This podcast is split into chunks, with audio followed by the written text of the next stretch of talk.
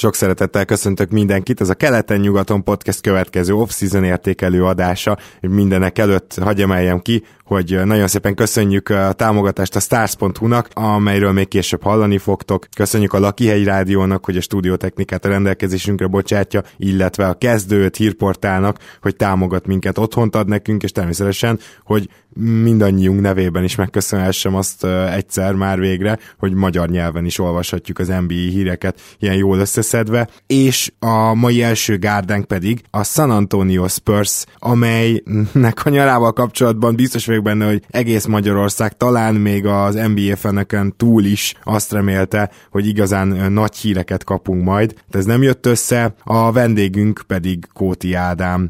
Uh, szervusz Ádám! Sziasztok! Köszönöm a meghívást! Szia Ádám, örülök én is, hogy itt vagy, és uh, hát elnézzük Gábornak, hogy engem elfelejtett bemutatni, meg köszönni, de nem lényeg. Hát, te, te vagy az ötödik legfontosabb dolog itt a, a stars pont hu, a Lakihegy, a Kezdőt, és utánam. Én Ez azért egy, kezdő... Egy inkább így érzem, úgyhogy... Kezdő csapat azért. Ja nem, mert Gábor, akkor, akkor viszont six man lehet. Az is megtisztelő végül is, hogyha elég, hát, elég nagy feladat hárórám a kispadról, akkor a vállalom. Hát igen, tehát ezt meg kell, mert volt egy Spurs podcastben ezt a felvezetést így metaforizálni, hiszen a Spursnél is azért a sixth man-nek mindig is sokkal fontosabb jelentősége volt, mint mondjuk a Kezdőben a harmadik, negyedik, ötödik legfontosabb embernek, úgyhogy Zoli, remélem érzed a törődést. Igen, és, és ha már erre rákanyarodtunk, akkor szerintem mondhatjuk, mondhatom mindhármunk nevében, hogy hát mi arról álmodoztunk, hogy, hogy ezen a nyáron ez, a, ez az új, hat, új hatodik ember lehet itt ebben a Spurs szerepben, és hát sajnos uh, nem jött össze a dolog. Igen, mármint, hogy a nevet azt nem mondtad ki, ugye Ádámról beszélünk. Ádám, hát rólam persze. Ah, igen. igen. Kóti Ádámról. Kóti Ádámról. Uh, nyilván, uh, amikor Ádámot draftolta a Spurs, akkor pont uh, aludtunk, tehát volt, volt olyan draft, amit így átaludtunk, de nem baj, mert a lényeg az, hogy tudunk róla. Viszont uh, Ádám, te, hogyha már kicsit komolyra terelem a szót, akkor is ezt kell, hogy mondjam, hogy messze nem Hanga Ádám draftolása óta vagy Spurs drukker, hogyha jól sejtem. Nem, nem, én a, én a másik, másik nagy Spurs játékos, Tim, Tim Duncan óta vagyok, nagyjából Spurs drukker, vagy hát én, én, én inkább kicsit Duncan rajongó voltam még viszonylag, viszonylag sokáig. Uh, nekem ilyen, ilyen, szerintem az ilyen többi élszurkolóhoz képest, ahogy így hallgatom a ti adásaitokat, így Makáva, Spajcs Janihoz, meg így mindenkihez képest, én, én nekem egy kicsit más történetem van, én nem kifejezetten csapatokért rajongok úgy általában, inkább személyiségekért és játékosokért, most ez a, a, ebben az esetben egy picit így összefolyik a kettő, mert Tim Duncannek a személyisége azért nagyon-nagyon szorosan egybe, egybe fonódott a, a Spurs-el és a Spurs Uh, személyiségével és az egész kultúrájával, szóval ebből a szempontból egy kicsit uh, fura. Igen, én, én, én viszonylag öreg vagyok, én szerintem én vagyok egyelőre a leg, legidősebb uh, vendégetek itt az élszurkolók közül, én a harminchetet nem olyan régen betöltöttem, úgyhogy én már annak idején az eredeti Dream Teamet... Bocsáss meg, csak akkor hadd kérdezzem már meg, hogy milyen így a nyugdíj fele közeledve egy életed dereken. Hát nem, nincs még annyira közel az a baj, tehát mindig így kitologatják ezt a nyugdíjkorhatárt, és még mindig ilyen nagyon, nagyon messze látom. Az, az öregedés azt már nagyon érzem. Azt, hogy nem sokára majd nem kell dolgoznom, na azt még nem. Uh-huh. E, még azért a Spurs feneknek az antológiájához hozzátartozik egy fontos tény, tehát, hogy mivel a Spursnek, és rajongása tárgya lehet, hogy nem csak a Spurs kultúrája, hanem maga Popovich kultúrája, tehát lehet, hogy így is fogalmazhatunk, teljesen egybefolt a kettő. Ez a, az ilyen csapat megközelítése, emiatt gyakorlatilag azt mondhatjuk, hogy a, a Spurs fanok között nincsen bandwagon fan, viszont mivel ez a csapat, ha csak a bajnoki címeket nézzük, akkor az elmúlt húsz év második legsikeresebb csapata, de hogyha tényleg azt nézzük, hogy hány meccset nyert ez a csapat, akkor a kanyarban sincs senki. Ennyi erővel a Spurs fanok egyszerre nem bandwagon fanok és bandwagon fanok. Ezzel én én óriási bandwagon fannak gondolom magam, csak igen, a mi bandwagonunk az húsz éve robog, és húsz éve érdemes felszállni rá. Tehát igen, én, én magamról bevallom, hogy én általában nagyon, nagyon vonzódok a, a győztes emberekhez, csapatokhoz. Tehát én teniszben Federerért rajongtam, én hokiban, amikor még néztem, én Gretzkyt nagyon nagyra tartottam, engem nagyon vonzanak a, a, az ilyen mindent megnyerő emberek, kivéve, hogyha mondjuk a személyiségük egy kicsit túlmegy bizonyos, nem tudom, én ilyen önbizalmi határon. Azt egyből gondoltuk, hogy, hogy, hogy valahogy így viszonyulsz ezekhez a személyiségekhez, mert Duncannek ilyen szempontból azt hiszem, hogy nem volt egy túl extrovertált személyisége. Nem, és nekem ez, ez iszonyatosan vonzó. Nekem ez, ez, ez az egyik legjobb dolog, és ahogy a nagy amerikai filozófus Meta World Peace fogalmazta meg egyszer Duncanről, hogy volt egy ilyen, id- egy, egy ilyen legendás idézete neki, hogy annak idején egyszer Garnettel, még a minnesotai Garnettel keveredtek valamilyen szóváltásban, és erről nyilatkozott Meta, hogy, hogy hát ezért beleállt ká gé, elkezdett neki dumálni, Duncan meg csak így nézett csendesen, és szétrugta a seggüket, és megnyerte a kiba bajnokságot, és, és hogy, hogy, hogy sokan beszélhetnek, meg lehet nagy a szájuk, de, de amíg nem tudják így, így teljesítményükkel alátámasztani a dumát, addig, addig, addig ez így nagyon, nagyon gyenge, és hogy, hogy Duncan ebből a szempontból egy igazi pimp, igazi stricia, hogy Meta megfogalmazta. Hát én ezt, ezt imádom, ezt a, a megfogalmazást, nagyon tetszik az üzenete is, meg hát, hogy pont, pont Meta World Peace-től érkezik, ez, ez, ez nekem nagyon nagy kedvenc. Azért érdekes, amit mondtál, erről eszembe jutott egy kép, nem tudom, ismeritek azt a képet, amikor ká gé a kezét Dunci vállára teszi, és üvölt bele a fülébe, Duncan arcán pedig egy ilyen, ilyen, ilyen lemondó mosolygás van. Ismeritek ezt a képet? Lehet, hogy egy slam borító volt talán, de... de igen, ha... és valami reklámból rémlik ez, vagy valamilyen nagyon ilyen commercial dologból, igen. Igen, nem, hát... most, hogy így Duncan, nem slam borító lehetett, hanem valami reklám, de az is gyakorlatilag teljes mértékben tükrözi ezt a, ezt a sztorit is, amit elmeséltél. Na, mielőtt erre válaszolsz, egy apró szolgálati közlemény, nagyon akadozott valamiért az előbb a beszélgetés az első módszerünkkel, úgyhogy mostantól akkor váltsunk telefonra, kedves hallgatók, ti pedig ne lepődjetek meg, hogy Ádámnak megváltozik a hangja, lehet, hogy előnyére mélyül. Uh, szóval, Ádám, hogy is volt egészen pontosan akkor Duncannek ez a bizonyos uh, nyilatkozata? Igen, szóval Duncan arról nyilatkozott egyszerről, amikor, amikor kérdezték erről, hogy marad ennyire nyugodt ezekben a szituációkban, amikor így megpróbálják provokálni finom vagy kevésbé finom módszerekkel, akkor azt mondta, hogy neki ez, ez egy tudatos dolog, nem adja meg az esélyt az, az ellenfelennek, hogy ki, kiborítsák és kizökkentsék abból a játékból, amit ő, ő szeretne csinálni. Ellenben azzal, hogy nem reagál, főleg ezeket a típusú játékosokat, ő, ő nagyon sokszor ki tudta zökkenteni a maguk maguk módszeréből és, és, és akaratukból. Egyébként teljesen logikus ez, hogyha, hogyha belegondolsz, ha van egy játékos, akinek tényleg az a kenyere, hogy, hogy felhúzza az ellenfél legjobbjait egy playoff meccsen, ugye ismerünk ebből a típusból nagyon sokat, talán Dennis Rodman a, a mintapéldája és fő élen járója ennek a stílusnak. Hogyha, hogyha ez nem jön össze valami miatt, és mindent bedobnak, és, és azt látják tényleg a, a másik játékoson, aki ráadásul ugye a csapatának a legjobbja, tehát nagyon fontos lenne, hogy valamit uh, tudjanak kezdeni vele, akkor uh, lehet, hogy náluk borul fel nagyon hamar uh, a bili. És, uh, ez ez, ez abszolút így van, és erre nekem, nekem rémlenek is ilyen esetek, amikor így a provokációba annyira bele lovalta magát az adott, uh, adott provokátor, hogy, uh, hogy, hogy ő kapott technikait, Duncan megmosolygott rajta egyet. Nem olyan régen, hogyha ha, ha még emlékeztek rá, a Dwight Howard, Steve Nash, Kobe féle Lakers-szel kerültek össze első körül, mondjuk alapból nem volt egy nagy, nagy párharc, de ott, ott például Dwight Howard teljesen uh, hisztis lett a végére.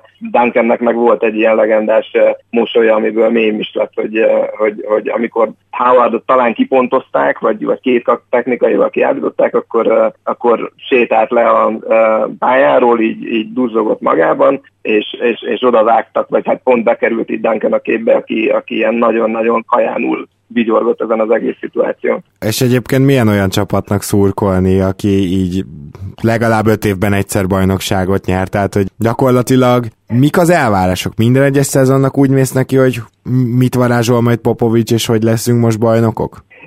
Érdekes dolog, én nagyon sok Spurs szurkolón én úgy érzem, hogy igen, és, és, és így szörnyen érzik magukat, amikor, amikor jön egy ilyen Golden State, mint ami most jött, vagy, vagy, vagy jött a Miami-féle Big Three, amíg meg nem vertük őket. Én, én személy szerint már, már úgy vagyok vele, hogy tudom értékelni a második, harmadik, negyedik helyezéseket, hogyha azt látom, hogy a, a csapat tényleg mindent megtett, és mondjuk nem tudom én, egy sérülésem múlt, vagy egy, egy olyan zseniális dobáson, mint ami ugye Réjelentől volt például. Én, én személy szerint nagyon kényelmesen élem meg ezeket a dolgokat, de, de gyanítom, hogy, hogy sokan a szurkolók közül csúnyán el vannak kényeztetve ebből a szempontból, és, és nem jól viselik, hogyha ha, ha nem nyerünk minden egyes évben bajnokságot. Na igen, és ráadásul ugye most kénytelen vagyok egyszerűen kihagyni azt a szakaszt a többieknél, rendszeresen megkérdezem, hogy mi az elmúlt évekből, meg az elmúlt tíz évből, amit szívesen emlékszik a csapatával kapcsolatban,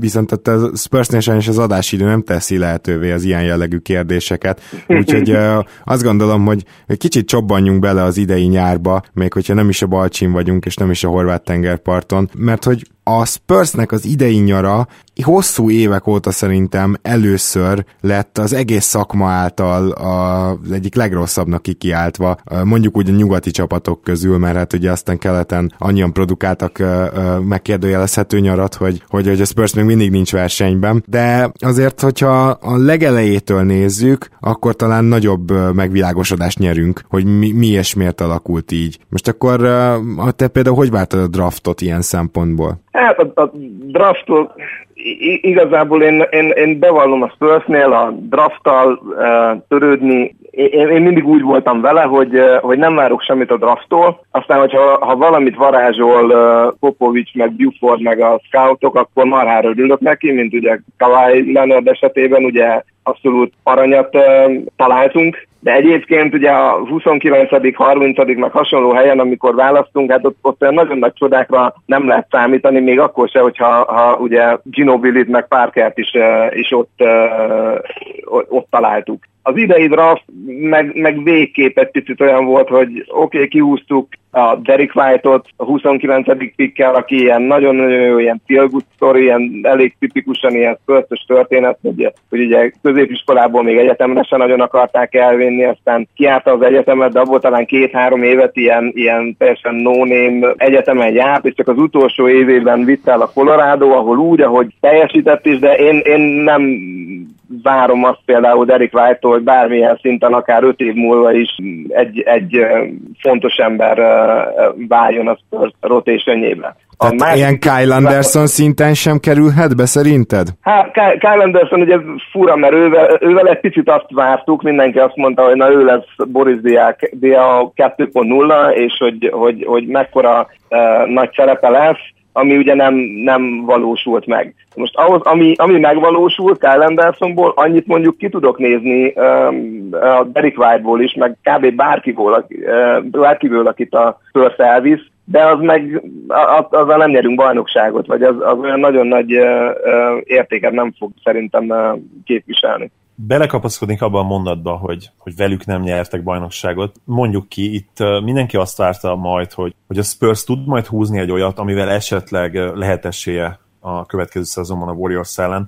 Itt nyilvánvalóan bennük kell gondolkodni, mint, mint vetélytárs, és hát ehhez nagyon sokan úgy gondolták, hogy ehhez egy sztárra lesz majd szükségetek. Ugye Chris Paul-al hát össze letetek boronálva már elég korán az átigazolási időszakban, vagy talán még előtte is. Aztán megmondom őszintén, hogyha így elmondhatom a véleményemet, én is nagyon szerettem volna ezt a, ezt a frigyet látni.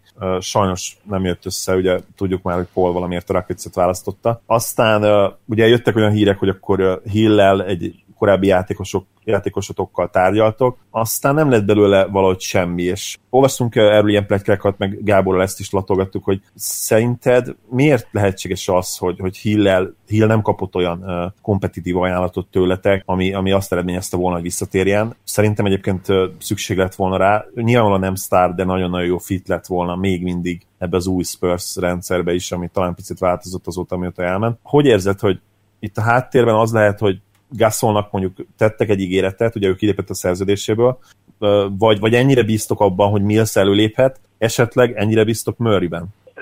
Nagyon jó kérdés. Én, én visszatérve a kérdésed legelejére, hogy, hogy mi kell ahhoz, hogy a Golden State ellen mi bármit fel tudjunk mutatni, és hogy párt kell igazolni, én végig úgy éreztem, hogy, hogy ez még ez sem elég. Tehát most, hogyha ha, ha a Chris Paul eljött volna húsz millióért valahogy, Még, még akkor is úgy vagyok vele, hogy, hogy, hogy közel lébe se vagyunk a Golden State-nek a talent pool tekintetében. Én nem tudom, hogy a közelébe sem lettetek volna, de, de az, azt szerintem egyértelmű, hogy, hogy nem lettetek volna esélyesek, vagy akár ilyen fifty-fifty esélyesek sem ellenük, de, de azt hiszem, hogy abban viszont egyetértünk, és Gábor itt kicsit becsatlakozhat, hogy biztos, hogy sokkal közelebb lettetek volna hozzájuk, mint, mint, a, mint a tavalyi kerettel. Már csak azért is, mert hogy a tavalyi keretnek az egyik úgymond gyengesége az volt, és azért is épített az egyébként rendkívül hatékony Leonard Isokra, ugye Popovich. Nem is tudom, volt ilyen statisztika, hogy a, a Spursnek, tehát gyakorlatilag a második, harmadik legmagasabb arányú volt az Iso játéka az egész en bé á-ben, ami ugye egyébként egy teljes ilyen pálfordulás, tehát önmagukkal meghasonulás, hogyha az előző éveket nézzük, mert ugye igazából klasszikus irányító, sőt semmilyen irányító nem volt, és ez a, nem csak annak köszönhető, hogy Parker megsérült a, a rájátszásban, hanem annak is köszönhető, hogy Parker miután belassult, az elmúlt három évben ezt most már nagyjából így uh, kijelenthetjük, azután már nem tudja annyiszor és olyan uh, ütemben megverni az embereit egy az egyben, aminek a, ennek a kezdeményezésnek, meg a kettő-kettőknek, meg az ebből jövő kiosztásoknak nagyon fontos szerepe volt ugye a Spurs játékában. És mi ez pedig, hát igazából egyáltalán nem képes ilyesmire, tehát ő egy kiváló tripladobó, egész jó védő, és fel tudja hozni a labdát, és nagyjából itt vége. És ezért alakult hát a Spursnek ez a játéka, és azt gondoltam, hogyha egy elit irányító jön, tehát azért itt Lowryval is egyébként össze volt boronálva a Spurs, hogyha mondjuk Paul nem jön össze, meg, meg hát gyakorlatilag az összes elérhető irányítóval, tehát én teljesen azt gondoltam, hogy hogyha így kétélű lesz a Spursnek a támadása is,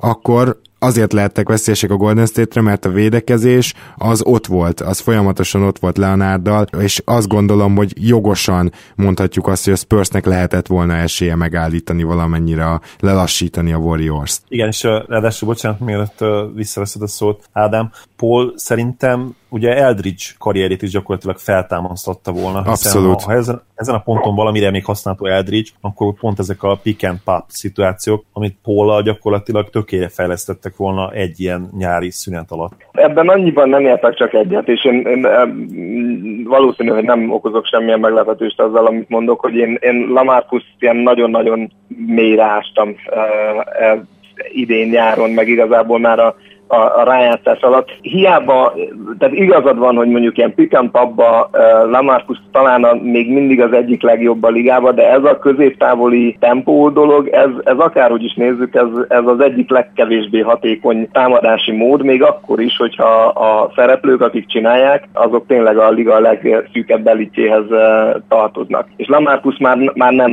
nem tartozik oda. Tehát a, a az ő posztabb számai tavaly ilyen egészen meglepően, meg ezek a távolabbi, középtávoli uh, dobásainak a százalékai meglepően gyengék voltak a liga átlaghoz viszonyítva is, nem, nem csak az ő saját korábbi számaihoz, meg ugye, amit annak idején ők mindig emlegették, hogy, hogy LaMarcus lényegében egy hajszányival marad el Dirk Nowitzki mögött ebből a szempontból, és Dirkre tudtak építeni bajnokcsapatot. Hát már most nem, nem hajszányival marad el a régi Dirktől, hanem, hanem nagyon sokkal, és, és, és a védekezésében is úgy vagyok, hogy kellemes meglepetés volt ahhoz képest, amit Portlandben láttunk tőle, de, de ettől függetlenül a, a pont a Golden State ellen, vagy egy Golden Statehez hasonló nagyon, nagyon mozgékony, alacsonyabb szerkezetű csapat ellen LaMarcus azért, azért folyamatos célpont lett volna. Vagyis hát lett volna, lenne, és lesz is valószínű. Igen, csak ezzel az a probléma, hogy ugye az ő szerződése, ha már itt tartunk, az még, ha jól emlékszem, kettő évig tart, tehát még csak nem is lejáró, úgyhogy vagy, vagy lehet, hogy opciója van, jövő, csak a másodikra? Jövő, igen, jövő, év, jövő évre van játékos opciója, de hát huszonkét millió van abban az évben. Tehát gyaníthatóan belép, nem? Így, nem tudom, tehát annyira azt mondják, hogy, hogy, hogy, hogy nyafog, hogy szeretne cserét, hogy úgy érzi, hogy a Spurshöz igazolás az ő játékának rosszat tesz, ami, ami hát bennem nagyon-nagyon hamar uh, uh, felemeli a pumpát, vagy nem is tudom, hogy mondjam ezt. Tehát ne, valószínűleg nem érzi jól magát, de akkor is huszonkét millió oka lesz maradni, és szerintem, nem tudom, ti mennyit adnátok LaMarcusért most egy átlagos en bé á csapatként? De most Töredék. tényleg úgy, hogy, hogy, hogy a jelenlegiért, vagy azért egy kicsit úgy a talomba tartjuk, hogy játszott ő már ennél azért magasabb, vagy nem magasabb szinten, inkább úgy fogalmazok, hogy sokkal jobb, sokkal hatékonyabban. játszott, ez igaz, tehát mondjuk lehet abban reménykedni, hogyha valaki leigazolja vagy cserél érte, hogy, hogy a portlandi LaMarcusból visszajön valami, de, de azért ő is a korba is benne van, a, a játéka egyre kevésbé illik a mai uh, en bé á-be. Én nem, abszolút nem csodálkozom azon, hogy nem sikerült uh, elcserélni LaMarcust, főleg, hogyha jól tudom, LaMarcusnak ráadásul még trade kickerre is van, egy tizenöt százalékos, uh. tehát a jövő évi szerződése az nem is huszonkettő, vagy a, hogy mondjam, az idei, vagy a következő szezon szerződése nem huszonegy és huszonkét millió, hanem akkor huszonnégy-huszonöt millió, amit, amit hát nagyon kevés játékos érdemel meg a ligában, és LaMarcus messze nem tartozik már közéjük. Egyébként, hogy számot is mondjak, számot is mondjak, én azt gondolom, hogy egy ilyen tizennégy-tizenöt millió körül adnék neki két vagy három évre maximum. Akkor, hogyha olyan csapat vagyok, aki bízok benne, és centerben használhatom. Tehát ezt látom a maxnak. Igen, és a, a, a, olyanok, akik nem akarnak bajnokságot nyerni, hanem mondjuk egy, nem tudom, egy Knicks, vagy egy, egy, egy ilyen középszerű csapat, úgymond. Igen, és hát hallgatóinkat nem fogja meglepni, hogy ugyanezt mondtam, ahogy gyakorlatilag, mint Gábor összegre mindenképp. Viszont annyi kitétele, hogy én három éves szerződés már majdnem biztosan nem adnék neki. Egy, egy vagy két évre kínálnám meg maximum, és hát lehet, hogy akkor is, lehet, hogy ezt a szerződést is csak akkor, hogyha tényleg úgy érzem, hogy, hogy van, van mellette kis csatárposzton is egy elitvédő, esetleg egy mozgékony centerem is, aki tud kompenzálni az ő védekezésbeli hiányosságait. Nehéz tényleg azt így átlátni, hogy Aldridge miben lehet a mai ligában. Igen, még, a, a, a mozgékony center mellette, vagy mozgékony másik nagy ember, ugye abból láttunk pár hónapig példát, mert amikor Gasol sérült volt, és Devin Dedmon játszott LaMarcus mellett, akkor ilyen nagyon-nagyon komoly védekező számokat hoztak. Csak ugye ez egyrészt alapszakasz, másrészt Dedmon támadásban erősen limitált, meg nem tudom, ez, ez ugye tényleg az alapszakaszban az átlag en bé á csapatok ellen volt, igazán jó csapatok ellen nem biztos, hogy, hogy nem találnák meg a módját, hogy, hogy mondjuk egy Curry, vagy egy Kyrie, vagy egy, egy igazán elit irányítót ráváltsanak, hogy összehozzanak egy váltást. LaMarcus ellen onnan pedig terített asztal van. Hát igen, tehát az ilyen jól egyegyező irányítók ellen ő nyilván nem fogja megállni a helyét a periméteren. Viszont, hogyha már ezt megemlítettük, ezt az egész sztorit, ugye Zoli mondta, ugye jól emlékszem, konkrétan úgy volt, hogy rögtön az első napon a Spurs leül George Hill-lel, miután uh, tudták azt, hogy Kyle Lowry-nak nem fognak tudni annyi pénzt kínálni, és gondolom nem is akartak, és hogy Chris Paul ugye már, már akkor a Houston játékosa volt, és ebben a pillanatban, amikor ezt hallottam először a pletykákat, mondom, hát tudja, hogy George Hillnek valami diszkontáron bekínálnak valamit, aztán ő meg jön nyerni, és nem ez történt, hanem állítólag ugye George Hill nem volt megelégedve az ajánlattal, és nyolc órával később, vagy tényleg fél nappal később pedig a Spurs azt mondta, hogy jó, akkor menj a picsába, nem várjuk meg, hogy te ide vagy oda mész még tárgyalgatni, hanem akkor Peti, Peti, gyere, szeretnék felhívni az irodába. Peti meg fölment, szépen ö, azt mondta a Spursnél, hogy jó, akkor valami korrekt szerződést kérek, tessék, Peti itt van, és akkor így lett újra ugyanaz az irányítótok. Azért hoztam így fel ezt az egész történetet, mert pont amit mondtál, hogy épp a Spursnél, akik még egy Gasolt is tényleg tudtak úgy használni, hogy nem azt mondom, hogy elitvédő vagy jóvédő volt, de hogy, hogy nem volt mínusz egy ember, amikor centerbe berakta Popovich, és, és ilyen mindig visszaesett ugye a körtébe, és mindig gyakorlatilag sosem ment ki a periméterre, és csak ott kellett így állnia, mert azért jó nagy keze van, és blokkolgatnia. Tehát annyira jó Popovich egyébként ilyenekben, hogy szinte mindig a saját játékosaira tudja formálni. És hogyha még egy Gasollal is el tudta ezt játszani, akkor lett volna olyan magas ember, vagy mozgékony magas ember, akire rámehettetek volna. És azt is gondolom, hogy, hogy rá kellett volna egyre, mert pont ezt a magas ember kérdést nem oldottátok meg, és ha még Dedmon félmegoldás is volt, na őt meg elengedte a Spurs. Dedmon egy nagyon jó kérdés, egyébként nem tudom, hogy ott mi történhetett, mert Dedmont én is nagyon-nagyon sokáig úgy gondoltam, hogy mindenképpen vissza kell igazolni, főleg amikor még ugye arról álmodoztunk, hogy Chris Paul esetleg jöhet, akkor Chris Paulnak Dedmon egy csodálatos ilyen DeAndre pótléke lehetett volna, dobálhatta volna fel neki az alley-oopokat, lett volna a vertical spacingünk is, meg, meg, meg ami csak kell, de pont a, a, ugye a Gasol sérülése alatt, amikor Dedmon nagyon jól játszott a kezdőben, és Gasol visszatért, és Gasol még egy ideig padról is jött, akkor valami ott történhetett szerintem Dedmonnal, ami, ami, ami szerintem ilyen személyiségbeli ütközés lehetett, mert utána Dedmon nagyon-nagyon csúnyán eltűnt a padon, vagy még a padon sem, ami, amiről én ilyen híreket, vagy pletykákat igazából nem hallottam, de, de számomra érthetetlen volt, hogy hogy, hogy miért nem játszatja Popovich tovább, és csak ide jutott eszembe róla Jonathan Simmons, aki egy évvel korábban ugyanígy volt egy nagyon jó időszaka, és utána ő is nagyon el, eltűnt a pályáztásra, és ott viszont voltak pletykák, amikor azt mondják, hogy azért ültette le Popovich, mert egy kicsit nagyobb arca kezdett lenni Simmonsnak, mint kellett volna. És erre tudok gondolni Dedmonnál is, hogy Dedmon elkezdett követelőzni, hogy láttátok milyen jól játszok, többet akarok játszani, ültessétek Gasolt, tizenöt milliót kérek jövőre, nem tudom én miket mondhatott, és akkor azt mondta Popovich, hogy jó, akkor te nem vagy Spurs játékos, és innentől akkor, akkor adon a helyed, meg biztos se fogunk igazolni. De igazából nem tudom, hogy, hogy pontosan mi történhetett ott. Én is azt gondolom, hogy valami ilyesmi lett a háttérbe, mert Dedmon tényleg meglepően jó teljesítmény nyújtott, és, és nagyon hirtelen tűnt el ahhoz képest, ahogy mondtad is. Viszont akkor folytassuk olyan információkkal, amiről, amiről tudunk, amiről biztosan tudjuk, hogy, hogy megtörtént. Ugye említetted, hogy álmodoztató Chris Paulról, aztán ugye George Hill is szóba került, esetleg magas posztra, ugye előtte Lauri is még egy pillanatig gondolom átfutott a fejeden. Lehet, hogy Millsap is eszedbe jutott, aki használható lett volna, és aztán ehhez képest Rudy Gay lett a nagy érkező, és itt nem véletlenül fordult át a hangom kicsit nevetésbe.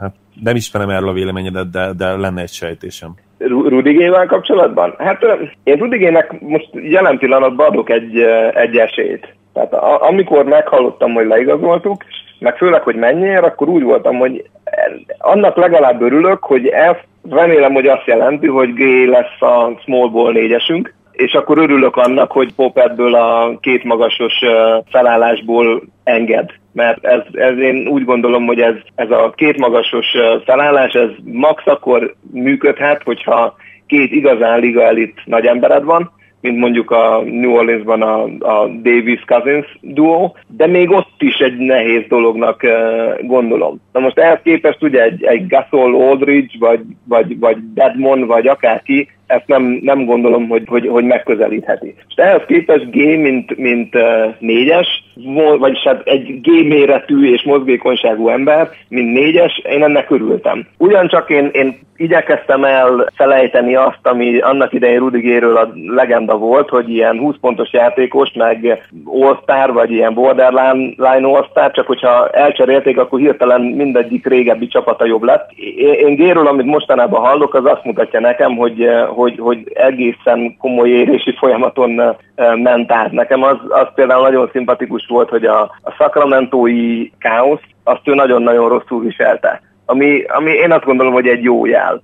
Megnéztem a tavalyi statisztikáit, meglepően hatékonysággal játszott, akár mint posztap játékos, ugye mint, mint Kawhi nagyjából, vagy akár uh, ilyen um, kapott labdából, felemelt dobásokból viszonylag jól dobott. Úgyhogy ezzel a szempontból, egy ebből a szempontból nekem nincs különösebb gondom vele, egyetlen óriási kérdőjel van, és az ott a bokája környékén van. Ugye Achilles sérülésből jön vissza, amiből még nagyon kevesen jöttek úgy vissza, hogy ne lettek volna uh, nagyon komolyan limitáltak uh, mozgásban. Onnantól viszont, hogyha ha, ha G-nek is lelassul a lába, nem lesz annyira fordulékony, akkor, akkor nem tudom, hogy mi, mi mit várhatunk tőle. Ja, szerencsére ezt... mondjuk ez a nyolc egész négy millió, ez, ez nem teszi tönkre a Spurs, vagy hát ennél komolyabb gondjaink is vannak, úgymond a cap space illetően. Azt azért kicsit vegyük figyelembe, hogy az Achilles szakadásnál sem teljesen mindegy az, hogy teljesen elszakad-e a szalag, vagy részleges szakadásról van szó, bár ezt nem szokták külön közölni, de G-nek biztos, hogy nem szakadt szét teljesen a szalag abba. Azért vagyok annyira biztos, mert, mert meglepően hamar,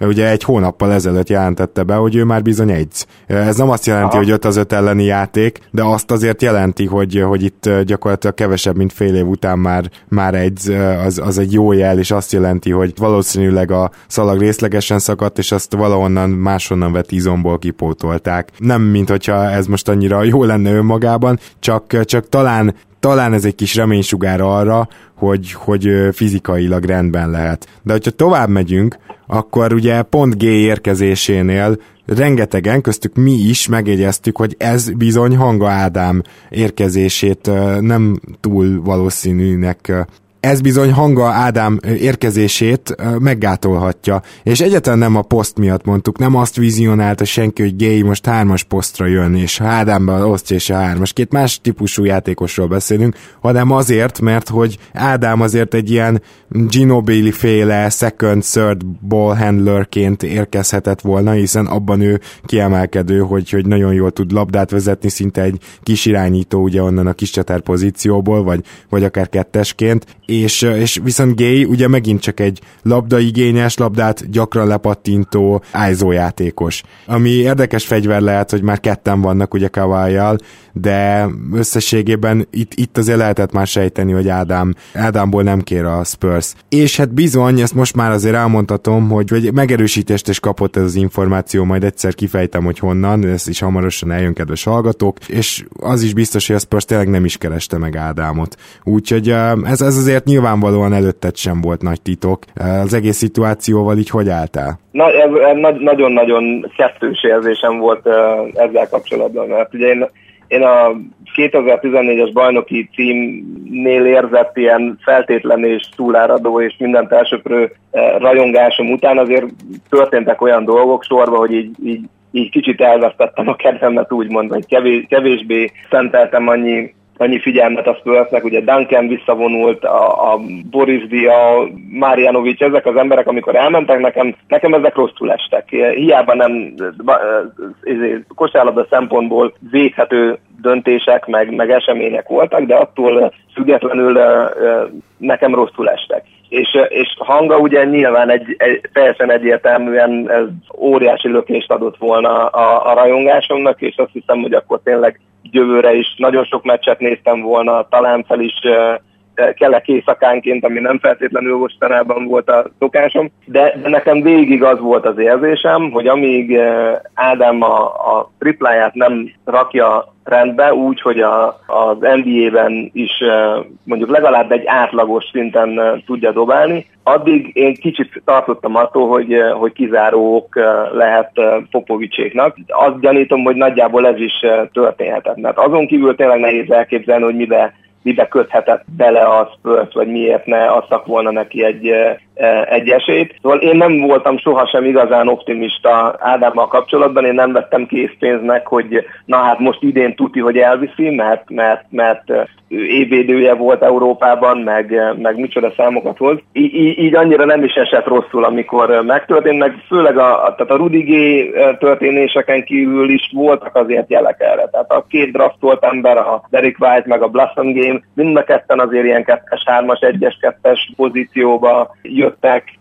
Nem, nem lepett meg a dolog, ettől függetlenül természetesen nagyon, nagyon uh, sajnálom. Hát azt gondolom, igen, hogy, hogy bár egyetértek azzal, hogy a tripla nagyon fontos a mai en bé á-ben, de azért azt gondolom, hogy sok Spurs játékosnál és Spurs uh, wingnél Ádám jobb játékos uh, lehetne, hogy lehetett volna. Átosztátok még, Nikola. Átosztátok a nyáron Brandon Polt is, akiről én sokat nem tudtam előzetesen, viszont hát azért csak elég magas szinten játszott tavaly.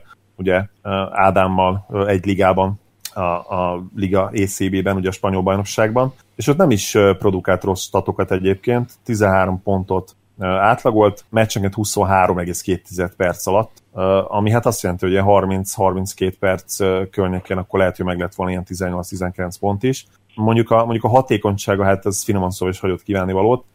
Teljesen egyértelmű, hogy, hogy nem igaz irányító, ugye hat négy, nem, nem tudom, szerinted a kispadon tud nektek segíteni? Vagy hogy hogyan látod ezt? Én, a, én az ilyen kis egyes-kettesek uh, körül olyan, olyan uh, forgalmi dugót látok, hogy, hogy nem is igazán értem. Ugye ott van, a, ha megnézzük most a Spursnek a depth chart-ját, ugye ott van Parker, ugye fél ember, vagy legalábbis valószínű fél szezon lehet, nem, nem kezdő szintű irányító már.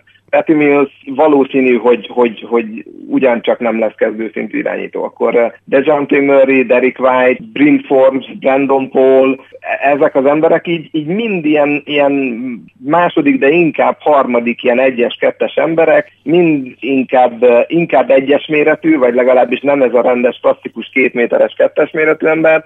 N- nem tudom igazából, nagyon, nagyon sok ilyen embert látok a, a Spurs rosterén, és egyikükben sem látom azt, hogy na, ő lesz az, aki, az, aki bármilyen szinten meglepetést okozhat. Brandon Paulra visszatérve, ugye volt egy ilyen vicces gondolat annak idején, hogy lehet, hogy er cé Bufordnak így a, a személyes céljai között ott volt, hogy igazoljuk le Pault, és amikor Chris Paul nem sikerült, akkor szerzett magának egy Brandon Pault, de, de azon kívül az egyetlen dolog, amit, amit látok benne, mondjuk hangával szemben, hogy, hogy ő neki a hármas egy kicsit megbízhatóbbnak tűnik, mint, mint hangának. Azon igen, kívül, ugye harmincnyolc-harminckilenc százalék környéki dobó volt Európában, ugye az en bé á-ben uh, kicsivel messzebb van a tripla. Igen, de ezen kívül szerintem nem tudsz olyan dolgot mutatni, amiben megközelíteni uh, hanga teljesítményét.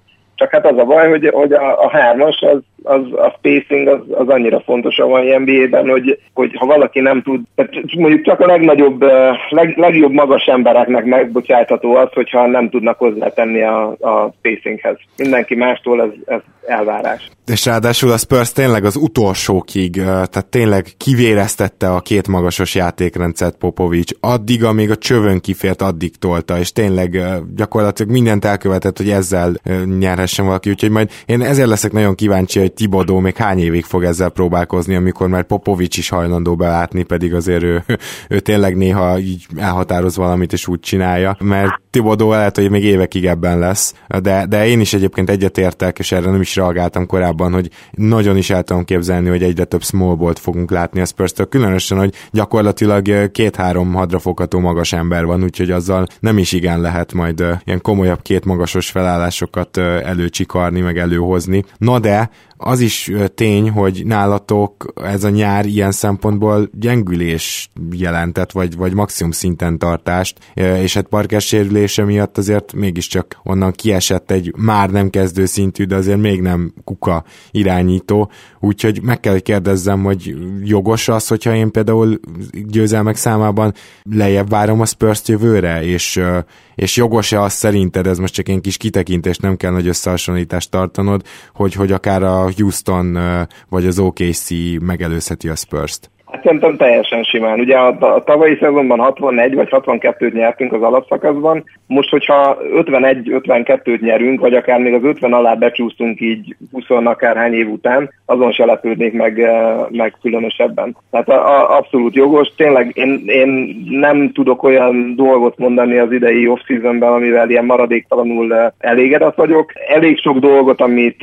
amit lehúztak, hogy nem tartották meg, nem tartották meg Simons, Dedmont, ott én láttam, el tudom képzelni, hogy vannak olyan információi Popovichéknak, ami alapján nekik igazuk van. Én igyekeztem tényleg legjobb hiszemmel állni ezzel a dolog elé. Nagy dolgokról lemaradtunk, Chris Paulról, Paul George-ról, George Hillről. Na, nagy igazolásokról lemaradtunk, nem jött Chris Paul, nem jött Kyle Lowry, Kyrie-ról is volt szó, de én mindegyikkel egy picit úgy voltam, hogy, hogy, hogy talán annyira is nem is bánom, mert egyikükbe se voltam biztos, hogy, hogy tökéletesen illenének a Spursbe. Az egyetlen dolog, ami számomra teljesen védhetetlen és megmagyarázhatatlan, ez a Gasolnak a, az újra szerződése, mert azt nagyon nem sajnálom tőle, hogy jövőre tizenhat milliót keresem még tőlünk, mert azt gondolom, hogy a jövő év az Parker szerződése, meg még sok-sok minden miatt úgyis megy a levesbe, de hogy a következő évre is miért kellett neki még tizenhatot adni, meg ráadásul a rákövetkező évre is még van egy garantált része, bár nem tudjuk, hogy a tizenhatnak ott milyen, mekkora része garantált, azt egyszerűen nem, nem tudtam megérteni, úgyhogy nem, nem sok minden jóra számítok, az az igazság a következő egy-két évben, de még mindig úgy vagyok, hogy fogjam be a számot, mert az utóbbi húsz évben bőven kijutott nekünk a jóból. És hát megnézhetjük valószínűleg, hogy Kawhi hogy lesz em vé pé, mert ebben a csapatban tényleg szerintem olyan szerepe lesz, ami nem is tudom, hogy Spurs játékosnak a Prime Duncan óta bárki, bárkinek is lehetett. Nem sok jóra számítok a következő egy-két évben. Nagyon sokszor halljuk az en bé á berkeiből azt a kifejezést, hogy retooling. És hogyha megnézzük, hogy mikor szoktak csapatok ehhez a módszerhez nyúlni, akkor, amikor van egy olyan általában ereje teljében lévő franchise játékos, mint amilyen Kawhi Leonard is. Az, az lenne a kérdésem felétek, hogyha, hogyha van egy ennyire jó játékosod, akkor miért próbálod még a csapatodat két-három évig bezárni tulajdonképpen egy olyan állapotba, mint amiben a Spurs jelenleg van, ami hát érvehetnél amellett, hogy egyszerűen nem lesz elég a bajnoki címhez. És, és pont most ráadásul, amikor tudod azt, hogy van egy Golden State Warriors, ahol pályafutások csúcs, csúcsán lévő játékosok vannak, pályafutások csúcsán lévő játékosok, egy huszonnyolc, két huszonnyolc-huszonkilenc éves em vé pé, egy huszonhét éves kiegészítő ember, aki hát nem csak hogy a liga legjobb kiegészítő embere, ugye Draymond Green szemében, hanem lehet, hogy minden idők egyik legjobb kiegészítő embere, és emellett gyakorlatilag ugye ott van még Klay Thompson, aki minden idők második legjobb tripladobója, és hát ugye, hogyha harmadik számú opciókat nézünk, akkor hát lehet, hogy szintén tényleg az en bé á történetének talán legjobbja, bár talán mondjuk egy James Worthy például jobb volt. Szerintem Chris Bosh is egyébként, tehát én lehet, jobb, jobb játékosnak tartom. Viszont, hogyha tényleg van egy ilyen Leonardod, akkor uh, miért, miért uh, ragaszkodsz ahhoz? Tehát én még azt megértem, hogy a kétezer-tizennégyes bajnoki címhez, uh, illetve az addig vezető úton egy, egybe tartották a csapatot. Ugye nem volt erről szó, de most gyorsan említsük, meg akartam erről beszélni, hogy tehát abban a kétezer-hét és ugye kétezer-tizennégy között volt, ha jól számolom, gyenge matek képességének köszönhetően hét év talán, és uh, hát bizony nagyon sokszor felmerült ott, hogy robbantani kéne. Sőt, nem csak, hogy sokszor felmerült, hanem nagyon sok Spurs szurkoló is így gondolta. Aztán nyilvánvalóan bejött Popovich számítása, de azért közben volt egy ilyen retool. És én azt nem értem a Spursnél, hogy a kétezer-tizennégy után is valahogy úgy voltak vele tényleg, hogy megpróbálták még ugyanazt a, azt a társaságot ugye visszahozni, és, és tényleg még Duncan visszavonulása után sem próbáltak meg teljesen Kawhi köré építeni, amit szerintem meg kellett volna tenni. Nyilván itt már felmerülnek olyan dolgok is, hogy a Ginobilit nem rúghatsz ki, tehát hogyha azt mondja egy Manu, hogy ő játszani akar, akkor hát ő még játszani fog két évet, és, és ha már ő ott van a csapatban, akkor nyilván vele nem fogsz egy komolyabb ritult csinálni. Viszont most ezen szezon után, hogy megint ezt az utat választották, és tényleg még három évre gyakorlatilag, vagy két évre magukhoz láncolták Gasolt, ugye elengedték Simonst, és tényleg hoztak no-name embereket Európából, ugye Milotin, Milotinu volt, azt hiszem ez a neve, nem említettük, azt hiszem ő is átjött most, kiegészítem, mert volt Európában is. Nem lehet, hogy pont most lett volna a legjobb időpont arra, hogy Kawhi köré valami újat felépítsünk mondjuk egy-két év alatt? És azzal lehet, hogy beáldozunk egy-két évet, viszont lehet, hogy így ezzel meg a következő három-négy szezon rá fog menni, és már ott vagy, hogy Kawhi harminc éves, amikor lehet, hogy legközelebb lesz egy olyan csapatotok, amelyeknek van esélye a bajnoki címen. Hát ez abszolút benne van. Mondjuk nagyon sok tekintetben én úgy érzem, hogy nem nagyon volt választásuk annak idején. Tehát amikor mondjuk LaMarcust leigazoltuk, akkor például olyan B-tervek voltak már, már csak a, a talomban, amik nem érdemlik meg a B-terv kifejezést, hanem ilyen D-terv, meg E-terv, meg. Tehát én ilyen Kevin Serafin, meg hasonló neveket googliztam, hogy, hogy, hogy ki lehetne még a nagy emberünk, hogyha LaMarcus nem minket választ. Tehát nagyon sok tekintetben tényleg kötve volt a kezünk, ahogy mondott Parker, Ginobilit elküldeni, elcserélni nem fogjuk, mert nem, nem illik a Spurs kultúrájába, és hát egyszerűen bizonyos tekintetben nem volt, nem, nem volt szerencsénk, meg hát tényleg ezt el kell, el kell fogadni, hogy, hogy a következő pár évben akármilyen jó csapatot összehozol, tehát most a tavalyi, tavaly előtti Spurs komoly bajnoki esélyes lett volna kb. Bármikor, hogyha nincs a, a, a Golden State. Igen, ez egyébként abszolút így van, és ebből a szempontból nagyon szerencsétlen ez a dolog, mert mind az advanced, advanced statok terén, mind pedig ugye a sima statisztikák terén, hát gyakorlatilag teljesen elit csapat volt ez a tavalyi Spurs, csak hát pekre volt egy lehetséges, hogy gé o á té cím minden idők legjobb csapata. Mindenesetre ez ki fog derülni, az biztos, hogy a Spurs az ö, ezt a fajta építkezést, amit évek óta folytat, ezt most egy kicsit szerintem megtörte ezzel a nyárral, és itt bizony akár lehetséges, hogy rossz szerződések is köttettek, ki fog derülni, viszont egy dolgot ne felejtsünk el, mivel jövőre azért van egy jó adag lejáró, ezért jövőre lehet, hogy megint a Spurs a szabad ügynök piacon ö, körül tud nézni, és ö, ha tegyük hozzá, hogy a Spursnek azért ezt a nyarat leszámítva általában a szabad ügynökök igazolása az erőssége volt, hogyha már valakit odahoznak. Még akkor is úgy mondom ezt, hogy Aldridge nem jött be, de azért az nagy szó volt a Spursnek, a nagy hívó erejét mutatta, hogy egy akkor prime-jában lévő Aldridge-ot sikerült leigazolni. Úgyhogy, úgyhogy én mégiscsak, ha másban nem, abban reménykednék, hogy jövőre, amikor például Parkernek kimegy ez a tizenöt milliója, de egyébként Danny Green is harmincegy évesen lejár, az se biztos, hogy meghosszabbítja majd a Spurs, akkor esetleg új utak nyílnak meg.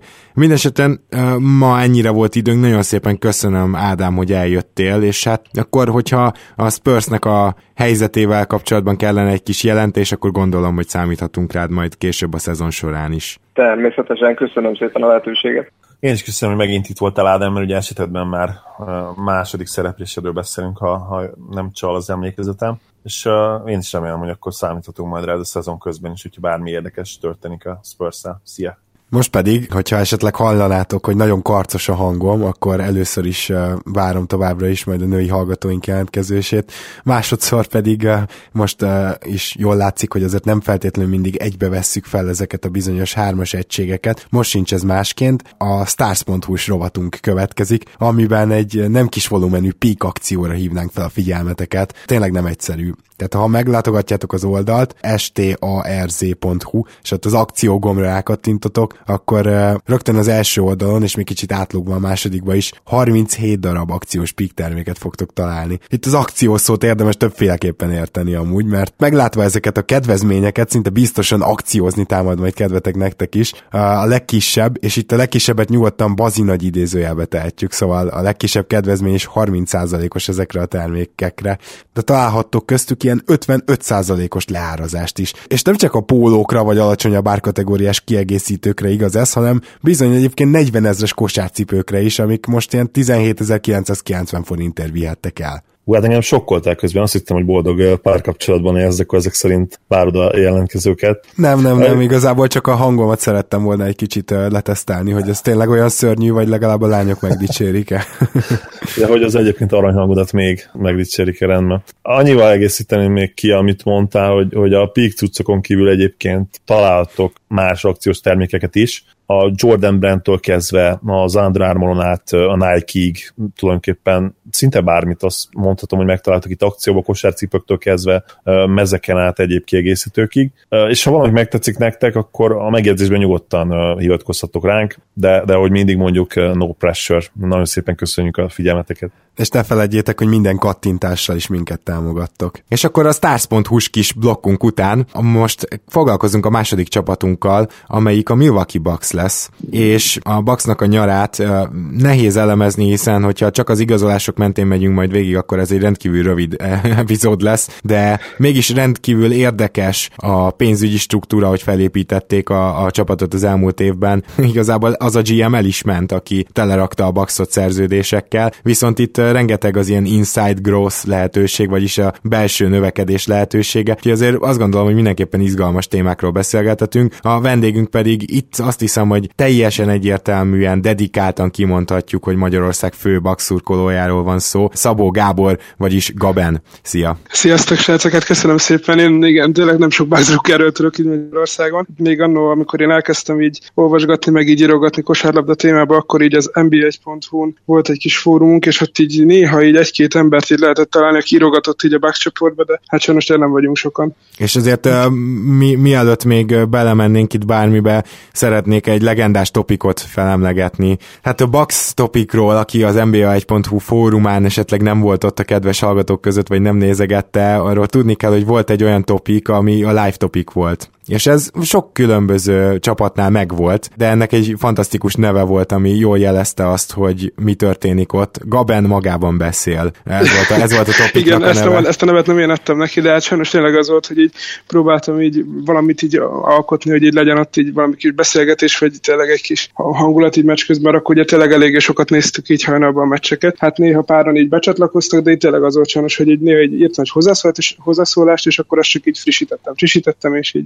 hát egyedül voltam. Volt egy ilyen egészen szürreális jelenet, erre emlékszem, hogy így ebbe a topikba, én nem tudom már, hogy miért, de valami teljesen ö, szezonvégi, igazából értéktelen, ö, azt hiszem talán Charlotte elleni meccsen, egyszer csak véletlenül megjelentünk abba a topikba egy hatan. És így elindult egy ilyen beszélgetés, és emlékszem, hogy te is ott csodálkoztál, hogy így nem, nem is tudom, hogy mit mondjak, meg hogy sziasztok, meg körülbelül így házigazdaként köszöntöttél ö, minket, mert én, én sem tudom, hogy éppen hogy kevertem oda, de, de pont azt a meccset néztem, mondom, írok, látom, te is ott vagy, és így öten-hatan így összejöttünk, szóval, hogy ezek ilyen kis kellemes emlékek azért a Bucks topikról. Hát az ember ott, én legalábbis ott ismerkedtem meg így először emberekkel, akik így egyáltalán követik így Magyarországon az en bé á-t, szóval ez mindenképpen egy szép emlék marad, meg hát tényleg így ezek a hajnali meccsnézések, azoknak is meg volt a maga kis hangulata. Szia Gaben, én is köszönöm először is, hogy elfogadtad a meghívásunkat. Hát ugye én is egy, mondhatjuk azt remélem, hogy ős en bé á egy pont hu-s poszter vagyok. Több nevem is volt ott ugye az első, nem, soha nem mondtam még itt, de akkor most már mondom, hogy Zoli, Zotya, what, whatever. Aha. Én emlékszem. Jó, de nem szuper, a második pedig azt hiszem Zolka, és itt azért egy jó, hát tíz évig szerintem jelen voltam én is a fórum történetében. Igen, én is így indultam, mert én meg először Steve Nash néven futottam, mert hát ugye nekem azért Nash volt az első nagy kedvenc játékosom, és akkor utána avanzsáltam át rendes névre, mert hogy tényleg így úgy voltam vele, hogy azért nem koptatom így a az öreg Nash-nak a nevét, meg hát tényleg így mindenki már így Kobe Bryant tizenhat, meg Jason Kidd hat, szóval nagyon sok ilyen fórumnév volt, és úgy voltam vele, hogy akkor már felveszem a sajátomat, mert az is amúgy egy tömegnév, úgyhogy nem volt annyira vészes, csak legalább mégis a sajátom volt. Nem tudtam nem felfigyelni Steve Nash nevére, ahogy mondtad. Hát sokan rajongtunk, rajongtunk érte akkor, sokan kedveltük. Hogy jött utána a Bucks? Vagy akkor nálad is úgy volt, hogy, hogy először inkább játékosok, viszont ha így is volt tényleg, akkor fura ez a, ez a párhuzam. Igen, hogy őszintén én nem is nagyon emlékszem rá, hogy hogy volt az pontosan. Az biztos, hogy nekem Nash volt az első nagy kedvenc. Tehát a mai napig talán az egyik kedvenc játékosom, mert imádom a stílusát, imádom azt, hogy tényleg önzetlen, nagyon jó játékosnak tartom. Az, hogy utána hogy jött a Bucks, az már nem is egyből a Bucks jött, mert engem a Nash vitt el Phoenixbe, tehát akkor én a Sunsnak drukkoltam. Tényleg ugye a nagy klasszik Phoenix Suns, a Steve Nash, Amari Stoudemire, Sean Marion, Joe Johnson-os Phoenix Sunsnak, és akkor utána nekem volt egy kis bostoni kitérőm, mert nekem a Boston akkor nagyon szimpatikus fiatal magja, így még ugye a Garnett ellen csere előtt. Aztán igazából attól, hogy, a, tehát, hogy nem tudom, hogy hogy jött a Bucks magá, magától, csak ezzel a játékosoknak kezdtem el szurkolni, tehát hogy tényleg én, amikor elindultam ezzel az egész kosárlabdával, nekem tényleg voltak ilyen kiemelten kedvenc játékosaim, ugyanis nagyon magasan, utána Rondó, aki szintén nagyon szimpatikus volt, ő átvitt egy kicsit a Bostonba, és igazából ami a nagy változást hozta, ez a kétezer-ötös draft volt, amikor a Bucks elsőként választott, és akkor ugye elhozták Andrew Bogutot, és én utána kezdtem így egy kicsit jobban nyomon követni a Bucks-t, és egyszerűen nem tudom, hogy annyira magával ragadott, hogy, hogy az a csapat így nagyon egybe volt akkor, még a Glenn Robinson érával, és akkor utána ugye jött egy átalakulás, azóta így valahogy így meg teljesen megragadtam náluk, pedig ugye Bogut is elment félúton. Ezt már talán korábban is kinyilatkoztattam, én akkora Bogut rajongó voltam, hogy, hogy szeretnék tényleg erről egy külön adást, és sose felejtem el azt a Bogutot, aki a kéztörése előtt volt a Bucksban, aki, mert, mert utána is egy elképesztően hasznos liga elit védő volt éveken át, a, a liga egyik legjobb védője, hogy ő hogy nem kapott évvédője címet egyszer sem, az hasonló rejtély, mint mondjuk LeBron Jamesnél, de azért a arra tényleg nagyon szívesen emlékszem vissza, amikor ő a kéztörése előtt ő támadásban is egy olyan posztjátékos volt, hogy mindent tudott, jobbal, ballal, és ezt nagyon nehezen képzeli el az, aki mondjuk kétezer-tíz óta követi az en bé á-t. De tényleg ez volt a helyzet Boguttal, hogy gyakorlatilag pontszerzésben is elit hatékonyságú volt. Meg inkább az, hogy mi a mai en bé á-be divat, hogy ugye ezek a úgymond pozíció nélküli játékosok, ez most Bogutnál nem teljesen igaz, mert ugye nyilván azért neki eléggé kötött a center pozíció, viszont ettől függetlenül nagyon-nagyon jól passzol, tehát hogy fantasztikus labdákat adott, tényleg jobban a ballal, a védekezését már említetted, és tényleg egyszerűen alapban egy annyira ilyen tényleg csapatember volt, akit így nagyon-nagyon egy szerethető játékos volt, tehát azért, ha így nyilván laikusként belegondolnak az emberek abban, hogy azért azon a kétezer-ötös drafton egy Bogutot elvinni, hát, hát nem ugye a játékosok előtt, azért az embernek tényleg lenne egy kis hiányérzete, de ugyanakkor meg ott van az, hogy tényleg nagyon szerethető, és egy nagyon úgymond csapatjátékost hozott, és szerintem úgy mai napig így mi akiben így jó szájízzel gondolnak vissza erre a Bogut draftolásra, és már csak tényleg olyan figura volt, hogy nem tudom, hogy megvan-e nektek az a videó, amikor Bogut bedobott egy büntetőt, hát ugye nem volt egy hú de jó büntetőző, és hogy nem ment oda hozzá senki se pacsizni. És akkor így Bogut körbenézett, és akkor így kinyújtogatta a kezét, és így úgymond levegő pacsizott így a fél csapattal. Igen, pont azt akartam mondani, hogy nem csak a pályán volt egyébként nagy egyéniség, hanem egy ilyen kifejezetten kicsit cinikus, de, de rendkívül szarkasztikus és nagyon humoros személyisége van egyébként. Meg egy nagyon intelligens játékos, ami nem igen, minden kosárlabdásra mondható el, úgyhogy ez is egy pozitívum. Hát igen, és akkor így ennek ezek után így megmaradtam a Bucksnál, és nekem akkoriban, meg hát igazából a mai napig is így benne van az, hogy az ember nem tudom, hogy így másokban is így van-e bennem benne van, hogy így nagyon rajongok a fiatal játékosokért, főleg akik ugye akkor jöttek a Bucksba.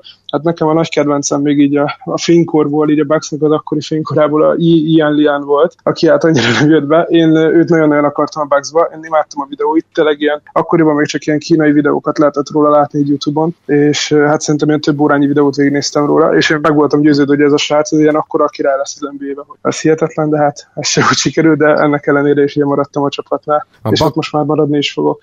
A Bucksról nekem mindig volt egy elméletem itt az elmúlt tíz évből is, hogy például nagyon hangsúlyos volt egy-két csapatnál ebben az időszakban az, hogy kiépítettek egy bizonyos kultúrát. És például nagyon jól tudtad, hogy a Memphis lassan játszik, és rohadt jól védekezik, és szinte bármilyen egyző jött, ezt megtartották, és szerintem most Vízdéllel is gyakorlatilag ez várható, hogy megtartják. És, és a Bucksnál valahogy senki nem vette észre, mert mondjuk nem jöttek úgy az eredmények, mint a Memphisnél, ez kétségtelen, de nem vette észre senki, hogy a Bucksnak sem nagyon volt olyan szezonja, amikor védekezésben a liga második felébe tartozott az elmúlt tíz évben. Még, még a legrosszabb szezonokban is inkább védekezésben volt jó a Bucks. Támadásról ne beszéljünk, mert hogy ott viszont tényleg a liga leg alján kullogott éveken keresztül. Hát meg ugye most is, tehát, hogy igazából talán én védekezésben teljesen egyetértek, mert abból, ami nekem ugye eszembe jut az utóbbi tíz éven belül, aztán az az évvel ezelőtti szezon volt, a Giannis első évében, akkor voltunk ugye eléggé rosszak védekezésben, talán Larry Drew-nak az egyetlen éve alatt, hát ugye akkor lett utolsó előttiek a bajnokságba, úgyhogy euh, akkor voltál, amikor védekezésben is nagyon gyengék voltak, de tény is valahogy alapvetően arra épít a csapat, hogy abban jók legyünk. Hát most uh, tavaly is így középmezőny, inkább lenti középmezőny, de középmezőny volt maga a csapatnak. Hát reméljük, hogy ez jövőre javul, mert most nagyon próbálják ezt a vonalat erősíteni. Viszont, hogyha megnézzük azt, hogy hogy érkezett ebbe a nyárba bele a Bucks, akkor először is volt egy gé em, aki számomra hatalmas meglepetésként, ugye Hammond elment Orlandóba, és a Bucks egészen elképesztően bénán oldotta meg ezt az egész helyzetet. Tehát erről azért is kell beszélnünk, mert ez ritka. Hammond elment, de, de aztán így elkezdtek interjúzgatni a Bucks-éknál, egy ilyen, nem is tudom, négy-öt jelölt volt a végén, és kettőre leszűkítették. A többieknek mondták, hogy hello, de nem várt a Bucks, egyébként például Griffinre, akit ugye nem sokkal utána kirúgott a Cleveland, vagyis hogy nem hosszabbította meg a szerződését, hanem akkor abból a kettőből azt mondta, hogy jó, egy embert kiválasztok. És kiválasztott ezt az egy embert, az egy ember viszont nem emlékszem pontosan miért, de mégis kiesett, úgyhogy így a B-variánsnál maradtak, és akkor az a B lett a gé em-etek, mindeközben közben felszabadult Griffin, meg, meg érdemes lett volna várni, na. Ez egy nagyon érdekes helyzet volt, és borzasztó rosszul lett kezelve. Ugye a Bucksnál volt egy tulajdonos váltás. Három vagy négy évvel ezelőtt, most egy picit a dívszámokba bele vagyok zavarodva, de akkor ugye volt egy tulajdonosváltás, és pont ez volt a probléma az előző tulajdonossal, hogy a Herb Cole, egy ugye egy Milwaukee érdekeltségű politikus, aki volt a csapat, és pont ő emiatt, hogy ő nagyon szerette volna, hogy ez a csapat egy fix szinten maradjon. Tehát, hogy ugye az általában úgy működik kisebb csapatoknál, tehát ugye kis ö, értékű csapat, ö, csapatoknál, ugye felépítik a draft alapján a csapatot, és akkor az kell egy kis leengedés, hogy utána újabb, nagyobb felemelkedés lehessen. Na most az a baj, hogy ezt az előző tulajdonos ezt nem szerette volna, és kb. Folyamatosan ugye ilyen kieregedőben lévő, félben lévő veteránokat igazolt, ami ahhoz vezetett, hogy a csapatnak ugye nem volt nagyon jövőképe. Na most, amikor eladta a csapatot, ezt az új tulajdonos akkor egyből mondta, hogy ők ezt szeretnék, ezt az egészet egy új sztár köré építeni, egy új fiatal csapat köré építeni, és hogy akkor ők türelmesek lesznek, ugye ebből is jött az Own the Future nevű hashtag, ami ugye a Bucksnak a mai napig amúgy megy, tehát hogy ez az, amire úgy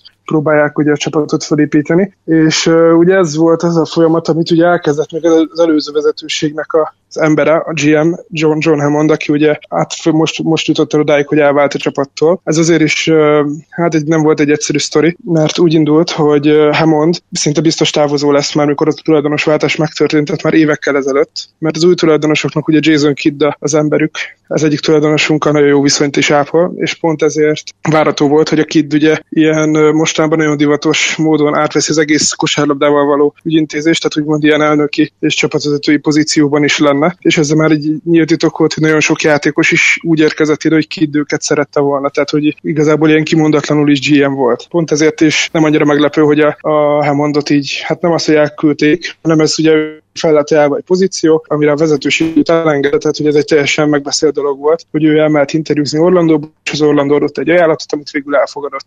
És hát a miután az, ami történt, ez ugye tényleg elég csúnya volt, hogy őszinte legyek, egy nagyon-nagyon ciki helyzet alakult így ki a csapaton belül, mert Justin Zanik tavaly érkezett a csapathoz, mint segéd gé em, akinek hát ugye igazából az volt már a pozíciója is, hogy a Hammondnak, mikor leáll a szerződése idén nyáron, akkor átveszi a csapatot, és akkor ő már úgy készül, hogy akkor ő a következő gé em, és akkor ez egy tök tiszta folyamatnak tűnt. És amikor a Hammond elment Orlandóba, akkor ez úgy is volt, hogy ez ez marad a dolog. Hát aztán akkor jött a hirtelen váltás, és akkor bedobtak még két-három nevet, és akkor ebből az egészből az lett, hogy az Anik így nagyon-nagyon, hát tényleg ennél abszolút nem tudok, hogy nagyon ciki helyzetbe került, mert igazából arra a munkára, amire őt készítették, amire őt fölvették, arra hoztak be tényleg még egy három-négy-öt nevet, és akkor végül oké, hogy a, hát nem tudom, mennyire lehet hinni ezeknek a híreknek, meg hogy mennyire hitelesek, hogy akkor ő ott volt a, a döntőben, úgymond, amikor már csak kettő, kettő név maradt, és akkor végül ennek ellenére, amikor már a másik név is kiesett, mert mégsem őt választották, hanem John Horstot, aki igazából a csapatnál dolgozott, és alatta vagy négy-öt pozícióval. Elképesztő, tényleg. Tehát nehéz erre mit mondani. Hát igen, a, a Horst amúgy egy nagyon szimpatikus fiatal srác, tehát hogy nálam egy négy-öt évvel idősebb, és tényleg egy nagyon-nagyon szép munkásságot futott be. Ő még a John Hammond elérkezett amúgy Milwaukee-ba, és azt kell tudni, hogy gyakornokként a Detroit Pistonsnál dolgozott, és tényleg ilyen mindenesként, tehát hogy így a, a front office-ban dolgozott, és mindent ilyen tényleg ilyen kis apró munkákat csinálgatott, és közben ugye tanult a Hammondtól, és egy, egy nagyon szép sikertörténet lenne az ő, hogyha nem így fejeződött volna be. Tehát, hogy úgymond tényleg elkezdett így először, le is nyilatkozta, azt hiszem, hogy egy vagy két éve teljesen ingyen dolgozott Detroitban, és utána, amikor Hammond átigazolt Detroitból Milwaukee-ba, akkor vitte őt is magával, és akkor így igazából tényleg ez sokkal szebb sztori lenne ez így alapból, hogy egy Horst álma így beteljesült, és tényleg végig arra hajtott, hogy ő gé em legyen, csak tényleg ő is ezt nem így szerette volna, hanem úgy, hogy úgymond sokkal jobban, jobb körülmények között. Ettől függetlenül, hogy az ő munkája még semmi olyan dolgot nem tett, ami úgymond ezt jelenleg megmutatna, hogy én mennyire jó gé em vagy mennyire rossz gé em. Az biztos, hogy amit így lehet róla hallani csapatomból, hogy tényleg egy ilyen nagyon hard worker, nagyon sokáig dolgozó, éjszakákat bent töltő, tényleg egy ilyen hardcap guru, aki, aki nagyon, nagyon érte a mostani en bé á-hez és a fizetési struktúrákhoz, a szerződésekhez, úgyhogy uh, igazából aki ismeri őt, és nagyon-nagyon szimpatizálnak, ha így a csapatomból ezt több forrás is megerősítette, ettől függetlenül ugye még nem tett semmi olyat, amiből ezt, ami ebből igazolhatóvá tenni ezt. Köszönjük, Robin, hát uh, tényleg én ámulok, olyan, mint hogyha egy uh, ilyen belsőssel beszélgetnénk, egy ilyen csapatközeli uh, forrással, aki volt olyan kérdés, hogy megosztotta velünk ezeket az insider információkat. Viszont akkor menjünk is tovább időrendi sorrendben. Neked mi volt a véleményed a draftról? Őszintén szóval én ezt a draftot ugye már ne, én nagyon féltem ettől a drafttól, már azért is, mert ez az egész gé em-es húzavonal nagyon-nagyon rossz időben volt. Tehát, hogy egyszerűen nem értem, hogy ezt miért nem tudták, hogy előtte vagy utána rögzíteni, és főleg az, hogy a Hammondról nagyon tudni lehetett, hogy azért ő nagyon benne van a draftból a Bucksnál. Tehát ő nem az a gé em, aki kiküld tizenöt scoutot, és akkor majd az eredmények alapján ő ezt így dönti, nem, ő, ő pont az volt, hogy amikor Giannis is draftolta, az, az kőkeményen Hammond volt. Tehát ugye elment Görögországba, és megnézte a srácot, és külön workoutot szervezett vele, tehát ő az, aki nyakig benne van a draftba. Ezért így Bucks körökön belül nagyon-nagyon félt mindenki attól, hogy pont akkor ment el Hammond, amikor ugye draftolni kellett. Hogy dé jé Wilsonról mi lesz, meg hogy mi lesz belőle, ő igazából a csapatnak nagyon így beleillik az elképzelési, hogy nagyon hosszú, nagyon jó fizikai adottságokkal rendelkező játékos. tizenhetedik helyen ugye olyan sokat már nem lehet várni, tehát hogy egyik drafton sem fogsz tudni a franchise playert igazolni. Mondjuk de... ennek elég ellent mondasz, hogy Antetokounmpót pont a tizenötödik helyen igazoltátok, vagyis szereztétek. Így van, így van, igen, hát gondoltuk, hogy, hogy gondoltam, hogy ezt el fogod hozni, de hát ugye Giannis esetében ugye egy más volt maradt, ugye tényleg nagyon rá voltunk készülve, hogy, hogy Giannis lesz, tehát hogy az úgymond, ha elmond azt, sőt a draft után is amúgy egyből lenyilatkozta, hogy bárhol, bárhol választott volna a drafton, akkor őt választotta volna. Tehát, hogyha első helyen választott volna, akkor is őt választotta volna. Aztán, hogy ki tudja, hogy ez ugye mennyire igaz így utólag. Ettől függetlenül dé jé Wilson neve egyáltalán nem merült fel a Bucksnál, tehát hogy így teljesen úgymond egy ilyen sötét ló volt. Tényleg a nyári ligában jól szerepelt, tizenhat pontot átlagolt, a lepattanózásával még látnak gondok, és főleg azért, hogy a csapat is rosszul lepattanózik, ezért nem biztos, hogy tökéletes fit lesz. Egyelőre a visszajelzések jók róla, tehát hogy a, akiket így írtak róla, az is, ők is azt mondták, hogy egy ilyen nagyon ilyen high character guy, tehát aki nagyon így benne van az, a, a csapatnak az öltözőjébe, tényleg is így jó hangulatot teremt, meg így nagyon,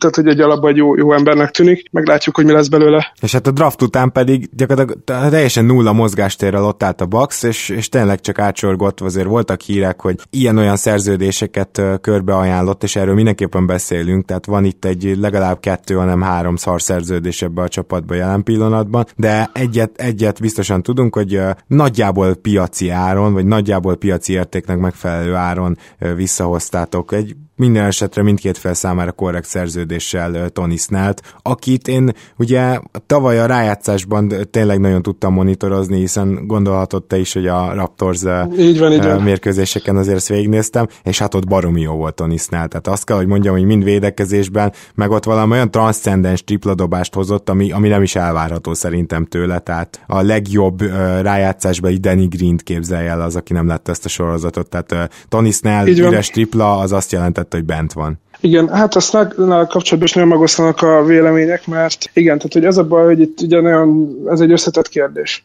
A, alapból, hogyha most azt nézzük, hogy a Jabari Parker sérülésig sajnos vissza kell menni ebbe az ügyben, mert ugye amikor Jabari másodjára is elszakította az á cé el-jét, akkor ugye az volt meg, hogy akkor változtatni kell. A csapatnak jól ment, viszont ugye úgy ment jól, hogy ugye Jabari is velünk volt. Ennek ellenére viszont, amikor visszajött Middleton, és Snell bekerült a kezdőcsapatba, akkor aztán ténylegesen, vagy nem Snell bekerült, bocsánat, Snell bennmaradt még ugye a kezdőcsapatban Middleton mellett, akkor aztán ugye teljesen elindult az a szekér, ami igazából az első kör közepéig nagyjából tartott is. És ugye pont emiatt, hogy nem lehet ezt jelen pillanatban tudni, hogy ez mennyire Snell hatás, hogy mennyire Middleton hatás, hogy mennyire az, hogy ez a csapat így együtt tudott játszani. De a Snell mindenképpen egy nagyon jól edzhető játékos, ilyen edzőbarát játékos, aki mindent megcsinál, amit Kidd kért vele. Tehát, hogy tényleg, hogyha kell, akkor ő neki voltak olyan meccsei, amikor három dobásnál többet nem vállalt, mert egyszerűen tudta, hogy nem ez az ő feladata. És amikor kellett, akkor meg igenis belállt a triplába, és szerencsére nagyon látszik is rajta, hogy nagyon sokat dolgozott a tripláján, és hogy nagyon sokat dobott az önbizalmán az, hogy végre a kispad hátuljára konkrétan a kezdőcsapatba került. Tehát az, hogy ez a Hammond, amióta Hammond itt volt a Bucksnál, szerintem messze a legjobb cseréje volt az, hogy, hogy Snellt kicserélte Carter Williamsre. Hát igen. Pedig ezt azért előtte nem nagyon volt várható, hogy az év újonca Carter Williams egy úgymond tényleg no-name Tony Snellér el lett cserélve. És azért abban maradhatunk, hogy annak örül minden Bucks szurkál, hogy Richard Vaughn még mindig nem kerül a tűz közelébe, mert hogy az a projekt eléggé úgy tűnik, hogy ez befutson. Hát igen, sajnos az is egy olyan volt, hogy próbáltak egy meglepetést húzni, amúgy sajnos ez egy eléggé jellemző dolog így a csapatnál, csak ugye szerencsére a jobbak kitűnnek, tehát azért a Giannis meglepetés húzás után azért egy Vaughn meglepetés húzás már annyira nem tűnik jónak, főleg azt, hogy egyszerűen még a, amikor már harmadik éve lett ötaposod a nyárigában, és tényleg várnod kell arra, hogy a harmadik meccsen végre így mutass valamit, ami egy en bé á játékoshoz illő lenne. Tehát azért mindenki azt látta, hogy Vaughn dominálni fog, tényleg körülbelül en bé á vagy em vé pé kalibert fog hozni egy ilyen nyári ligában, de hát nem sikerült aki még mindig. Úgyhogy hozzá képes van mindenképpen nagy fejlődés a Snell. Kérdés, hogy, hogy megér negyvennégy milliót ugye négy évre. Tehát az a másik kérdés, hogy ugye szép és jó, hogy aránylag egy barátságos szerződésre lett idehozva, viszont ugye hosszú távon nem tudni, hogy ugye Jabari visszatérésével mennyire lehet vele számolni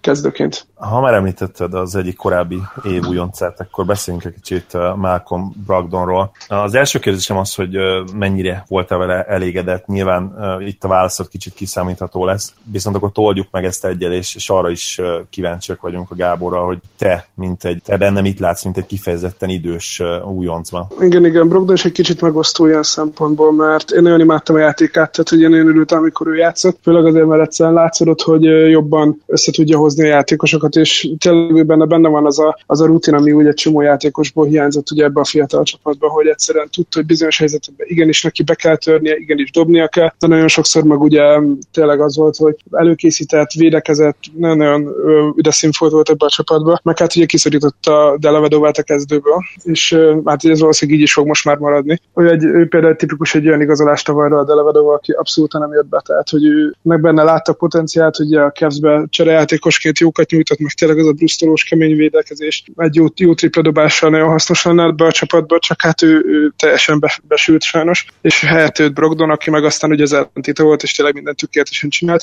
Ha nem lett volna az a kísérő a szezon végén, akkor ugye még akár még följebb is érhettünk volna a playoffban, mert nagyon érződött a hiánya a játékon. Viszont nem csak a, azt mondhatjuk el, hogy, hogy Brogdon bejött, és Dellavedova nem jött be, hanem hogy nagy következtetéseket igenis most már levonhatunk az elmúlt egy évből, mert a Bucks megkezdte ezt a fölfele kapaszkodást, és ne haragudj, de muszáj megkérdeznem azt is, hogy, hogy mégiscsak lássuk be, hogy Jabari Parkerrel nem voltatok messze olyan jók, mint a Middleton Snell kombóval kezdőben, hogy ebből, ebből le lehet-e bármit vonni, ráadásul ki tudja, hogy Jabari Parker hogy tér vissza itt a második szakadás után, de számomra teljesen egyértelmű, hogy amit Middleton tud, szerintem sok hallgató tudja már, hogy én őt rendkívül kedvelem, amit Middleton tud, az értékesebb a mai en bé á-ben, még annál is, amit Jabari, pedig Jabari még nála egy jóval jobb pontszerző, de, de amíg Jabari Parker nem tanul meg védekezni, triplát dobni, illetve azért azt is hozzáteszem, hogy, hogy mondjuk passzolni se ártana, tehát ha már magára tudja vonni a figyelmet, és amíg, amíg ezeket nem tudja hozni stabilan, addig, addig lehet, hogy valójában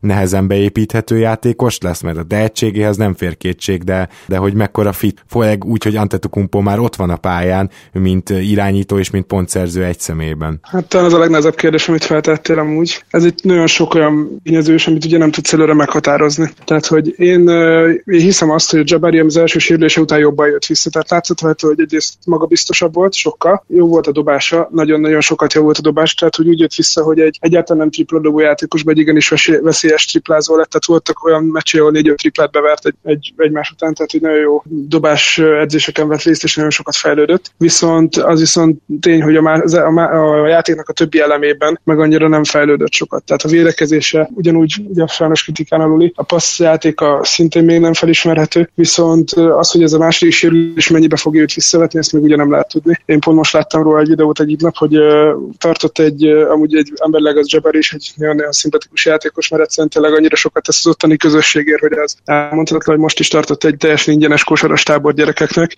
és mondta, hogy ő igazából nem akar ezért pénzt elkérni, mert ő egy sportoló, ő fizetve van, és olyan gyerekeknek is akarta ezt elérhetővé tenni, akik ugye ezt nem engedhetik meg, zárójelbe zárva, és az a lényeg, hogy ezen a, az egész táborban volt egy ilyen kis megnyitó ünnepség, és utána a Jabari zsákolt egyet már most. Tehát, hogy ez azért július vége, augusztus elején történt, ami azért mindenképpen egy bizakodásra ad okot, ettől az tőle is nyilatkozta, hogy nem nagyon akarja elsietetni a visszatérést, tehát február környékén várható, hogy, hogy ő jöjjön. Azt, hogy hogy lehet beépíteni a csapatba, visszaépíteni, az elég problémás, mert az ténylegesen látszódott, hogy a Brogdon, Middleton, Snell, Giannis négyes, az így nagyon-nagyon jó volt. Ez, hogyha a playoffba mutatott játékát veszük csak figyelembe, akkor a Sunmaker nagyon-nagyon jó ki fogja tudni egészíteni, viszont akkor ott tartunk, hogy kész a csapat, és akkor egy Jabari nem fog beférni. Ami ugye megint csak problémás, főleg úgy, hogy ő lenne elvileg a franchise játékosunk második Giannis mellett. Ráadásul, javicska tévednék, de jövő nyáron, mintha már lehetne, vagy kellene is új szerződést adni. Hát jövő nyáron már kellene, idén meg lehetne most.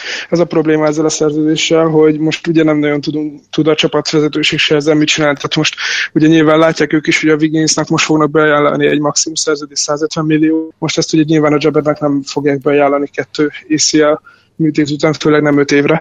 Szóval nagyon-nagyon kérdéses. Hát az a másik probléma ezzel, hogy ugye az ő ügynöke, ez a bizonyos Mark Baltenstein, aki a Tim Hardaway juniornak elintézte ezt a négy éves hetvenegy millió szerződést, úgyhogy kérdéses, hogy mi lesz ezzel kapcsolatban. Szerintem mindenképpen meg fogják várni vele azt, hogy visszatérjen, és hogy utána egyeztetnek. Elvileg ugye most már az is lehetséges, úgyhogy én nem véltem amúgy, mert biztos vagyok benne, hogy ő vissza fog térni ebből a sérülésből, és szerintem, hogyha még egyszer átszakítaná, hogy Isten az éjjel, azután is visszatérne, mert egy nagyon erős motorban menni, és tényleg szeretne játszani, és vissza akarna térni, csak hát az a baj, hogy ezt nem lehet a vég, végtelenig húzni, főleg ugye a Bucks drukkereknek azért Mike Hurd eléggé még frissen benne van az emlékezetükben. És ami gátolhatja egyébként magának a Bucksnak így a kiteljesedését, azt úgy érzem, hogy egyértelműen az a páros szerződés, ami ott van a csapatban, és beszéljünk most egy kicsit erről, tehát mi, mit tartasz a legnagyobb ilyen pénzügyi rabságnak?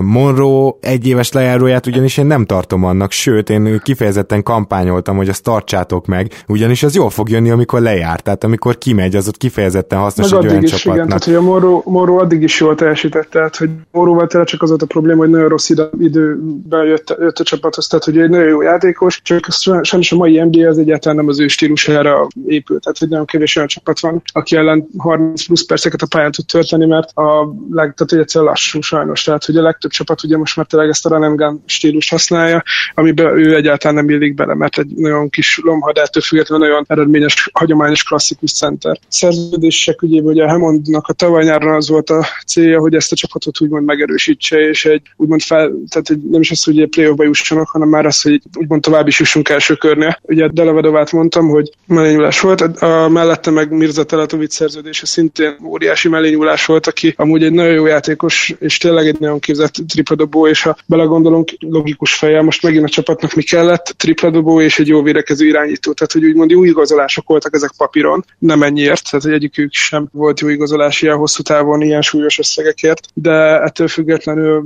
tehát hogy ez papíron jó volt, de nem váltak be egyikük sem. És kicsit másik, cserélhetetlenek is, nem gondolod? Tehát hogy ezzel az is probléma. Teljesen, tehát hogy teljesen. A Teletovic ez szülte, meg a Dellavedova is, tehát hogy öm, egyáltalán esélytelen, hogy őket bárhogy elcseréljük, illetve még aki szintén nagyon, nagyon rossz szerződése van megállva, az a John Henson, aki ráadásul is szeretne most már menni a csapattól, mert ugye látja, hogy, hogy nem nagyon fog itt most már játék lehetőséget kapni. Úgyhogy hát az, ami center poszton volt, ugye a tavalyi nyár végén azért az elég súlyos volt, tehát amikor Plumlee-nak adtak egy nagyon hosszú, nagyon rossz szerződést a meglévő Monroe, Henson, Monroe szerződés mellett, utána még ráadásul a Hansonnal hosszabbítottak, tehát ugye ez, ez a Hammondnak egy nagyon-nagyon nagy mellényúlás volt, amit igazából még jó sok évig fog uh, szívni a csapat, tehát ugye a Plumlee csere az elég jól jött, hogyha azt veszük, hogy őt idén nyáron elcserélték Dwight Howardra, akkor azért ez egy elég vicces így belegondolni.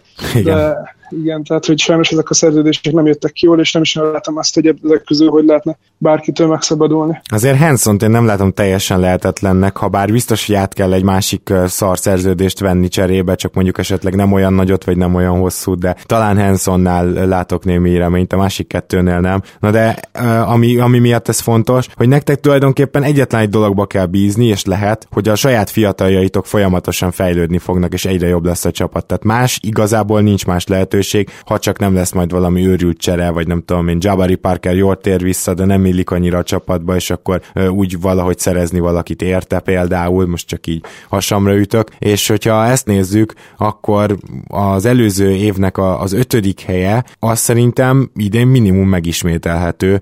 Hát sőt, minimum, igen, tehát hogy sőt, inkább én most egy... már az ellen az, az a náció, hogyha az első négybe kerülne a csapat. Így van, és egy, egyébként egy nekem van egy ilyen bold prediction-öm, hogy, hogy a Washington ki fog hullani ebből az első négyből, mert hogy, mert hogy a Washington az gyakorlatilag még gyengébb lett, tehát most a, a padot is elveszítették, és, és én ott nem látok ilyen hatalmas növekedést, hogy, hogy majd Otto Porter még tovább... Otto Porternek a bankszámláján volt hatalmas növekedés. Az biztos, tehát az volt leginkább, ugye a Gortat, Gortatot sem sikerült elcserélni, és jó az a kezdőcsapat. Igen, tehát pedig a Gortat amúgy jó lenne, csak hát már ő se. Igen, jó, jó harminckét éves lesz ugye a következő szezonban. Na hát most mindezt megnézve, én könnyen el tudom képzelni, hogy a negyedik helyre is bekuszik a Bucks. Neked mondjuk ez az elvárásod, vagy ez a, ez az ideális cél? Én uh, mindig szeretem kicsit így hosszabb távon nézegetni a dolgokat így a csapatnál, ami szerintem nagyon fontos lesz a jövő nyárra, uh, az az, hogy legkésőbb jövő nyárig kell még egy sztárjátékost hozni a Giannis mellé, ami egy nagyon lehetetlen feladat így Milwaukee-ban. Tehát ugye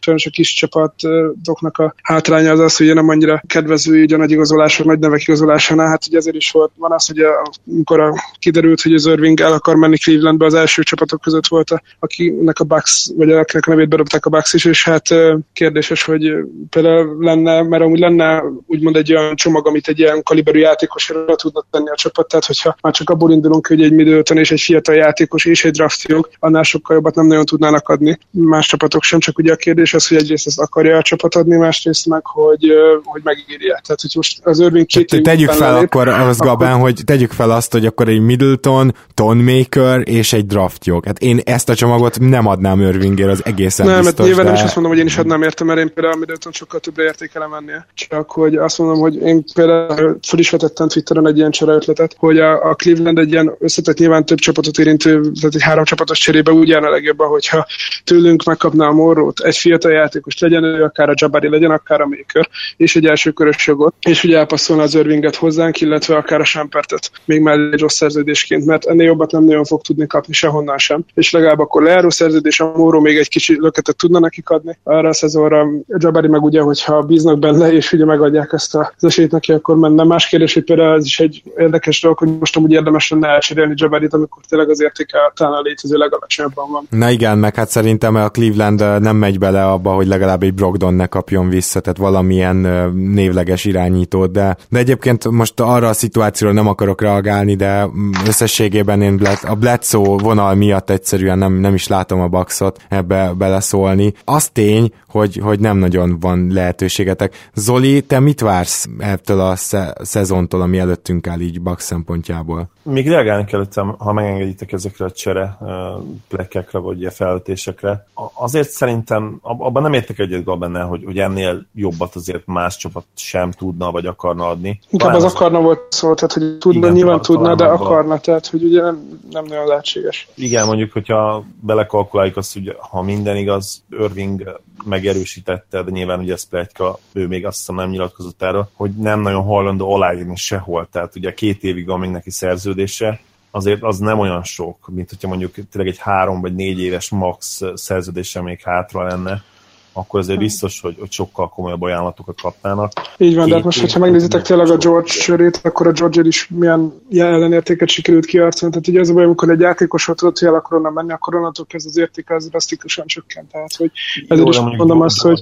Lejáró volt, tehát ott nyilvánvalóan idén már lejárult. Így van, és ugye azért két, tehát hogy az Oklahoma ugye egy évvel van arra, hogy meggyőzze a George, hogy maradjon, és írjon el hosszabb távon. Most, hogyha bárhova, ahova elkül az Irving, akkor ott ugye van két év annak az adott csapatnak, legalábbis ugye lehet, hogy három arra, hogy ugye meg, megtartsa az Irvinget, és meggyőzze arra, hogy neked jó is, is itt. Hát ugye ez a kérdés, ez, ez mekkora kockázatot érne meg például ugye Bucks szempontból. Tehát, hogyha mondjuk egy Middletont föl kéne áldozni ez, ebben a, az ügyben, akkor kérdés az, hogy egy Irving, Snell, Giannis trió mondjuk jobb lenne, mint mondjuk egy Brogdon, Giannis és Snell trió. És Middleton. Mi, bocsánat, Middleton, igen, kicsit belekavarodtam, és tehát egy, egy Giannis Middleton Snell trió. De hát ugye a kérdéses, hogy, hogy ez egész hogy fog kijátszódni, meg ugye az a back szempontból a másik kérdés, hogy a Brogdont mennyire képzelik el ugye sztár irányítónak, tehát hogy kezdő irányítónak, nem is sztárnak, hanem ugye kezdő irányítónak. Hát igen, mert neki nem kell sztár irányítónak lenni ugye Giannis mellett, mert Giannis nem, irányító, tehát abszolút neki egy ilyen Patrick Beverley,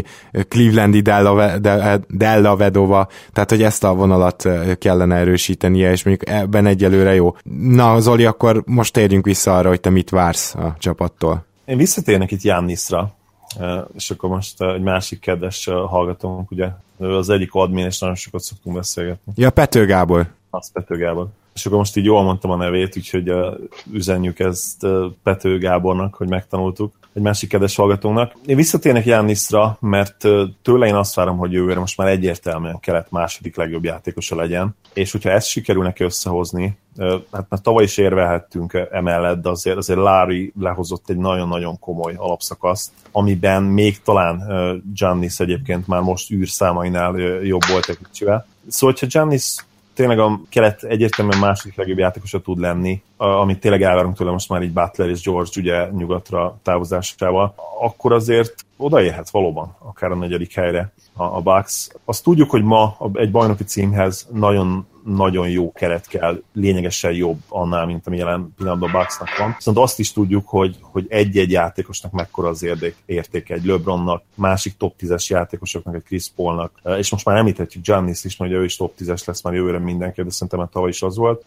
Szóval én biztos, hogy nem lepődnék meg azon, hogyha, hogyha odaérjenek a negyedik helyre. Egyelőre azért ennél sokkal vérmesebb reményei nem lehetnek a Bucksnak. Meglátjuk tényleg, hogy Brogdon mennyire tud fejlődni. Én is azt gondolom, és ha jól emlékszem, Gábor egyetért, hogy neki azért behatárolta a max potenciálja elég erősen. Igen, nagyon igen, meglepődnék. Igen. Uh, igen, mind a ketten Gáborok vagyunk, úgyhogy ez most egy érdekes, érdekes megszólítás volt, de egyetértünk abszolút. És akkor Szabó Gábornak, Gabennek nagyon szépen köszönöm, hogy eljöttél. Az az igazság, hogy ilyen insight infókkal uh, nem hiszem, hogy túl sok vendégünk rendelkezett, mint ami, amiket te mondtál, úgyhogy uh, mindenképpen majd, hogyha a Bucks-szal kapcsolatban valami érdekesség van a szezon közben, akkor megkeresnénk, remélem, akkor is állsz majd rendelkezésünkre. Persze, bármikor, srácok, köszönöm szépen, hogy itt láttam. Én is nagyon szépen köszönöm, Gábor, hogy itt voltál, Gaben, és uh, akkor várunk vissza, szerintem egyértelmű.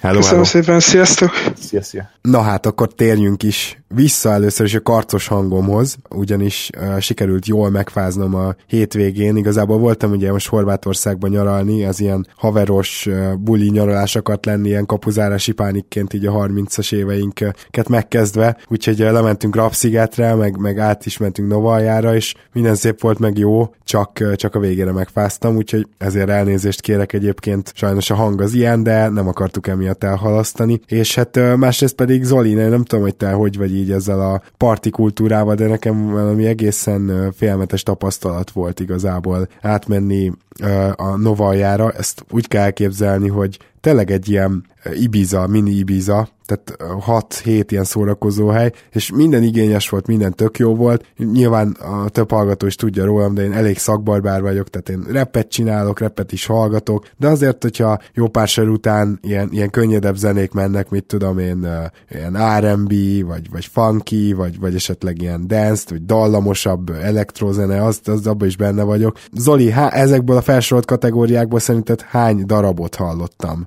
amíg Novaján voltunk? Hát, ha így kérdezed, akkor a nulla felé orientálódnék. Ezt tökéletesen jól gondolod. Képzeld el, hogy az most a mondták a többiek, hogy a fesztiválokon is ez megy, hogy az most a dé jéknek a keverési formátuma, hogy benyomnak húsz másodpercig, így dobok nélkül valami nagyon ismert számot, annak a refrénjét. és mit tudom én, tehát tényleg Linkin Park is ment, ugye most nyilván azért, mert egy halál aktuálissá tett, tehát most erre is szállhatnánk egyszer egy másfél órás műsor, de, de most maradjunk annyiban, hogy sok ilyen, és akkor elkezded úgy énekelni, hogy valamennyire ismered, nem biztos, hogy legigényesebb számok, rengeteg ilyen pop, meg ilyen pop dance, meg pop elektro, ami hát távol áll az igényességtől szerintem, de azért nagyjából tudod így részegen elénekelgeted, és ez megy húsz másodpercig, és ahelyett, hogy ez a szám így végig menne, vagy legalább a fele lemenne, ezután jön egy egy ilyen, és utána pedig rávágnak erre a felfokozásra egy ilyen negyven másodpercnyi kőszeletelést. De ezt tényleg úgy értsd, hogy egy darab dallam nincs benne, tehát nem is úgy, mint mondjuk a Scooter volt annó, jó, biztos én meg akkor a kilencvenes évek zenején nőttem fel, akkor nekem azt tetszik, mondhatjuk, de ez zeneileg olyan kurva igénytelen volt, és gyakorlatilag a basszuson, a lábdobon, a cinen és a pergőn, néha pergő sincs, ugye, tehát ezeknél a nagyon szeretelőknél már az sincs, kívül nagy ritkán egy-egy ilyen torzított uh, dubstep hang színezte, úgymond ezt a részt, és ez ment negyven másodpercig, majd utána megint lát, és kezdődött előről egy új ilyen számmal, amit megint húsz másodpercig énekeltél, aztán megálltál, aztán megint jött a szeletelés, és el, el, ebből állt az egész buli, és a hat említett szórakozó helyből az összesen ez ment. Tehát nem volt az, hogy itt ilyen stílus, ott ilyen stílus, mindenhol ez ment. Gáborban élő, triggerelt zenekritikus hallottuk, hogyha hozzám hasonlóan a hallgatóink is ilyen what the fuck momenten átestek volna. Két dolog jutott eszembe, hogy, hogy kicsit en bé á-be is kanyarodjunk. Szerintem jé er megoldotta volna, hogy élvezze ezt a fajta zenét is. Lehet, hogy kis segítséggel, és itt a segítség alatt nem feltétlenül csak alkoholra gondolok, hanem... nem is LeBron asszisztjaira. nem is LeBron asszisztjaira, hanem, hanem lehet, hogy egy kis egyéb, meg valószínűleg hát szép kerekfenekű, ismerjük az ő típusát, lányok is valószínűleg segítettek volna neki. A másik pedig az, hogy visszatér a betegségedre, nagyon, nagyon ajánlom, hogy ne vírus legyen, mert ugye, ha ezt elárultjuk a nézőknek, tegnapi találkoztunk, és ha én is beteg leszek, akkor, akkor nem moshatja le, le rólad senki, hogy tőled kaptam el. Én azt hiszem, ez csak egy sima megfázás, de ami biztos, hogy a harmadik csapatunk felé is el kell, hogy kanyarodjunk, mert hogy ők túl vannak egy nem sima megfázáson, hanem gyakorlatilag egy ilyen hosszú ideig kezelt, és vagy hát inkább azt mondom, kezeleten rákos megbetegedésen, ez pedig a Sacramento Kings, és a Sacramento Kingsnél nem volt kérdés, ismét egy olyan csapat volt, ahol nem volt kérdés, hogy kit hívjunk meg, hiszen az ország egyik ős Kings szurkolóját, Tóth Gábort sikerült megtalálni, még hogyha a közösségi hálónak a berkein belül valahogy az üzenetek nem úgy mentek, ahogy szerettük volna, de a végén összehoztuk, úgyhogy Tóth Gábort köszönhetem most, szia! Sziasztok, üdvözlöm a kedves hallgatókat, és köszönöm szépen a meghívást! Szia Gábor, én is üdvözöllek, köszönöm, hogy elfogadtad a meghívást. Nem csak, hogy elfogadtad a meghívást, hanem ö, azt hiszem, hogy rögtön mi elkezdtünk beszélgetni, és rögtön en bé á-ről egy olyan húsz percet sikerült csevegnünk egy cseten, úgyhogy hogy rövidre fogjuk, mert gondolom, hogy te is olyan típus vagy, aki órákon át is tudna beszélni a kedvenc csapatáról. Hogy lett a Kings a, a kedvenced? Hiszen aki esetleg nem olyan régóta követi az en bé á-t, az biztos vagyok benne, ezt nem tudja elképzelni se. É, igen, ez így van. Szinte mindenki felteszi ezt a kérdést. Például a páromnak a a nővérének az amerikai férje is ezzel indított, hogy miért pont a Kings. Nem a Kings volt az első kedvenc csapatom. A kilencvenes évek első felében Sean Kemp miatt a Seattle volt a hatalmas kedvenc. Viszont ahogy Kemp hízott, és a Seattle-t is elkerülték a sikerek, közben én folyamatosan követtem Chris Webbert, és amikor Chris Webbert oda cserélték a Kingsbe, és ott, ott megindult valami azzal, hogy nagyon jól draftoltak, Jason Williams, nem hiszem, hogy be kell mutatni bárkinek is a fehér csokoládét, illetve átjött Stojakovics is, leigazolták Divacot. Az a kosárlabda szerintem, aki akkoriban figyelte a Kingst, a, talán a legeurópaibb kosárlabda volt, rengeteg passzal, nem volt ego a csapatban, tehát egy igazi csapat volt, nagyon működött a kémia közöttük, és nagyon alázatos volt az összes játékos. És ez az, ami, amit én igazán szeretek a kosárlabdában, úgyhogy nem volt nehéz akkoriban megszeretni őket, és olyan típusú vagyok, úgy gondolom, hogy ez mint a házasság, hogy jóban rosszban. Tehát azóta leginkább a rossz jár a Kings-el az utóbbi tíz évben, és még lehet, hogy keveset mondtam, de bizakodó vagyok továbbra is, és bízom benne, hogy örökké nem eshet. Na igen, és hát annak a generációnak, amit említettél, az egyik legnagyobb ilyen kitörési lehetősége az meghiósult. Tehát gyakorlatilag a, a kosárlabda történelmének egyik legnagyobb csalásával, amit tudom, hogy például Zoli is élénken emlékszik, hát én magam is. Nem tudom, Zoli, te amikor nézted ezt a bizonyos Kings Lakers konferencia döntőt, akkor így mire gondoltál? Olyannyira élénken él bennem is, hogy ugyanezt a kérdést tettem volna fel Gábornak.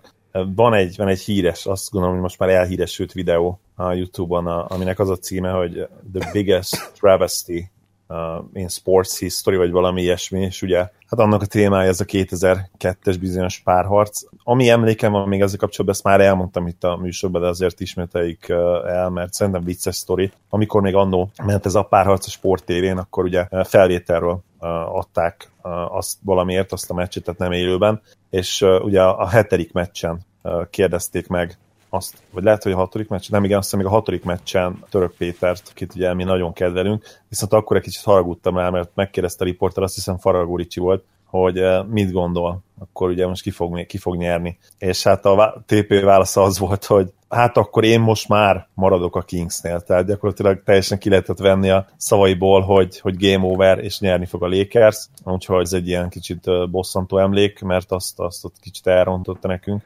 Török Péter bátyánk, akit egyébként nagyon kedveltünk, és szerintem mai napig kedvelünk, és igen, hát hogyha párharcról beszélünk, akkor én magam is úgy gondolom, hogy, hogy minden idők egyik leg egyoldalúbban fújt összecsapása volt, és azt hiszem, hogy arra számítunk, hogy Gábor is egyet fog ebben érteni velünk. Egyet értek én is ezzel, igen, és még hozzáfűznék annyit a, a Török Péteres sztorithoz, hogy valami olyasmi emlékem van nekem is, hogy a Sport té vén a hatodik meccs közben bereklámozták a hetedik meccset, hogy nem tudom, két nap múlva adja a Sport té vé, valami ilyesmi emlékem van, ami, ami akkor hát elég elvette az élményt, hogy úgy fogalmazzak.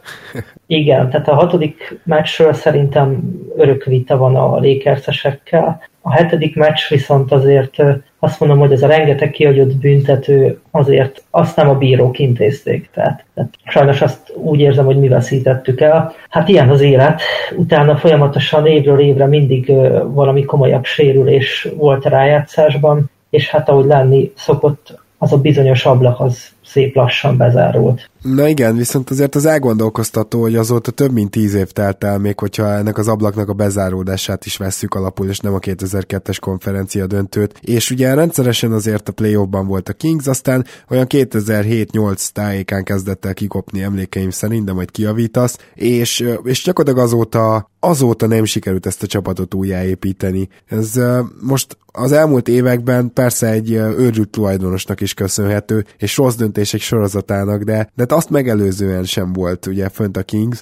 Sihetetlen, hogy, hogy a draft gyakorlatilag az elmúlt tíz-tizenöt évből szinte, szinte nem tudunk felsorolni olyan, hát inkább úgy mondanám tízből olyan draftit, aki, aki bejött nektek, ha bár én még Willi Cauley-Steinben nagyon bízok. Hogy tudott így lesodródni ez a franchise az en bé á autópályának a belső sávjából? Volt, hogy, volt, hogy jól sikerült draftolni, de, de akkor túl is adtunk azon a játékoson, lásd Whiteside-ot, vagy például Isaiah Thomas, tehát valahogy mindig sikerült összehozni a menedzsmentnek, hogy rosszul jöjjünk ki a, az egészből. Hát igen, gondolom a mostani tulajdonosra értetted a, a Ranadivéra, viszont annyit tudni kell, hogy előtte még rosszabb tulajdonosok voltak, akik tényleg képesek voltak. Tehát a, nálunk a legfontosabb mindig a cash considerations volt gyakorlatilag, úgyhogy ők mi, mindenre hajlandók voltak, csak hogy egy kis plusz többet bevételhez jussanak. Például egy, egy volt egy olyan ö, pletyka, hogy Damian Lillardet szerette volna a management draftolni, viszont attól féltek, hogy a, hát nem is tudom, hogy fogalmazzak, nem, nem éppen All-Star kaliberű Jason Thompson-t újra igazolják, hogy hát, ha túl sokat kér, és ezért nem Damian Lillardet draftolta a menedzsment, akit szeretett volna, hanem azt a Thomas Robinsont, aki gyakorlatilag nem egészen fél évet, fél szezont töltött csak a Kingsnél, és és tovább is cseréltük. Tényleg egyébként, úgyhogy... szóval itt éveken át lehetne sorolni a rossz döntéseket, tehát ugye a Stauskas draftát, McLemore is, hát most még ne temessük el, de az már, nem, az már biztos, hogy nem a Sacramento-ba fog kiteljesedni, Jim Fredet, szóval mi, minden ilyenbe beleszaladt a Sacramento. Hogy, hogy viselted? Egyáltalán hogy várod a draftot? Számomra amúgy a draft tényleg a, a, az év leginkább várt napja, és szerintem sok olyan csapat szurkolója van ezzel így, akiknek befejeződik a szezon gyakorlatilag decemberben, mert akkor már tudni lehet, hogy a rájátszásra esélytelenek, és én mindig nagyon-nagyon várom a draftot, nagyon bizakodok, nagyon várom, hogy majd talán olyan valaki draftolunk, aki megváltja a világot, és majd rögtön szupersztár lesz. Hatalmas csalódás is minden évben. Már én, én McLemorehoz hozzátenném azt, hogy ő, ő azon draftoltak egyike volt, akinek kimondottan örültem, és nem is értem, hogy még a mai napig nem értem, hogy hogy nem tudott ennél többet nyújtani. Igen, azért jó, hogy említetted ezt, Gábor, mert az elmúlt években, hogyha a Kings-szel kapcsolatban felmerült egy fogalom, akkor sokszor ez, ez az öltözői állapotokat jelentették, ugye nem, nem feltétlenül a chemistry erre, hanem ugye ez a, ez a környezet, ez az environment, ami, ami ott nálatok volt a franchise-nál. És mielőtt erről beszélsz, még azt is megemlíteném, hogy a draft pickekkel kapcsolatban nem csak az volt a probléma, hogy kiket választottatok ki, hanem kiket nem. Tehát egy, egy sereg olyan játékosról lemaradt tulajdonképpen a Kings, akik hát minimum komoly rotációs játékosokká váltak, de, de sokszor uh, szupersztárok is lettek, ha mondjuk például Klay Thompson tekintetjük, annak én azt gondolom, hogy talán most már igen, hogyha nem is szupersztár, meg sztárnak mindenképp. Hogyha, hogyha erről a két gondolatról, hogyha el, erről a két szempontról beszélnél kicsit. Akkor mindenképpen sokáig tart egy franchise-nak a rebuild, hogyha rosszul draftol és rosszul cserél, és ráadásul még mivel kis franchise free agenteket sem tud igazából oda csábítani. Nálunk pontosan ez történt. Ha legalább a draftok jól sikerültek volna, vagy legalább persze nagyrészt ez szerencse is, bárki bármit mond, de legalább a harminc százalékába belenyúltunk volna, akkor már nem itt tartana ez a franchise. Tehát említette Jimmer Fredettet, ott a mock draftok is folyamatosan Leonardot hozták ki hozzánk, és ebből lett az, hogy lejjebb cseréltünk, megszereztük, a, visszaszereztük úgymond John Salmons, akiről Kings drukkerek nagyon sokat tudnának beszélni, az akkor nagyon rossznak számító szerződésével, és megszereztük Jim Elfredettet, aki okay. nagyon, nagyon jó játékos Kínában. Igen. Ez borzasztó hangzik. Számomra kapcsolatban emlékszem, hogy hozott ilyen tizenhét-tizennyolc pontos szezonokat, de tényleg ez a, hát még, még egy Jerry Stackhouse-féle teljesítmény, ha azt mondjuk meg, az is borzasztó nagy bók lenne, mert, mert még nála is szerintem pocsékabb hatékonyságot csinálta, és tényleg, ha volt olyan húsz pont körül játékos, aki aki tényleg hát gyakorlatilag minimális impact-tel rendelkezett az utóbbi egy évtizedből, akkor azt szerintem egyértelműen ő volt. Vagy ha több ilyen is volt, akkor biztos, hogy ott van ezen a listán. Ott bizony, és ezen a listán ugyan nincs ott Cousins, de azon a listán mindenképpen ott van, hogy, hogy sok játékosnál nem tudjuk eldönteni egyéb faktorok miatt, hogy mennyire, mennyire szupersztár ő valójában, hiába, hogy a képességei alapján azt gondolnánk. Mindjárt vannak egy párhuzamot is, mert hogy ugye Kevin Love volt ilyen egy picit a az első pár évében Minnesotában, ugye azért emlékszünk arra, hogy a Minnesota állandóan olyan kerettel próbált neki menni a újabb és újabb szezonoknak, Love köré építkezve, hogy na most playoffba jutunk, na most playoffba is. Egyszer sérülés, máskor ez, harmadszor az, de egy biztos, Love-val nem jutottak be a playoffba, és kicsit hasonló érzésem van Cousins-szal is, bár hozzáteszem, hogy Cousins-t képességekben Love fölé helyezem. Nem biztos, hogy a modern en bé á-be is, de mióta ugye elkezdte dobálni a triplákat talán akkor is, és hogyha mondjuk ezt megnézzük, akkor egy olyan szagáért véget, meg, meg, meg akkora fel, hát nem is tudom, sóhajtás lehetett neked, Gábor, az, hogy végre elcseréltétek Cousinst, hogy most, most tényleg tudsz drukkolni egy fiatalokból álló csapatnak, erre nyilván rátérünk. Persze, nyilván meg lehetett volna azt is érvelni, hogy Cousinst még meg kell tartani, és éveken át még ugyanezt csinálni, hogy, hogy nem vagyunk elég szarok az első, második, harmadik draft helyhez, de nem is tudunk playoffba jutni. Mik voltak az érzéseid, amikor megtörtént ez a csere? Egy szóval letargia. Nagyjából ezt éreztem a Cousins cserénél.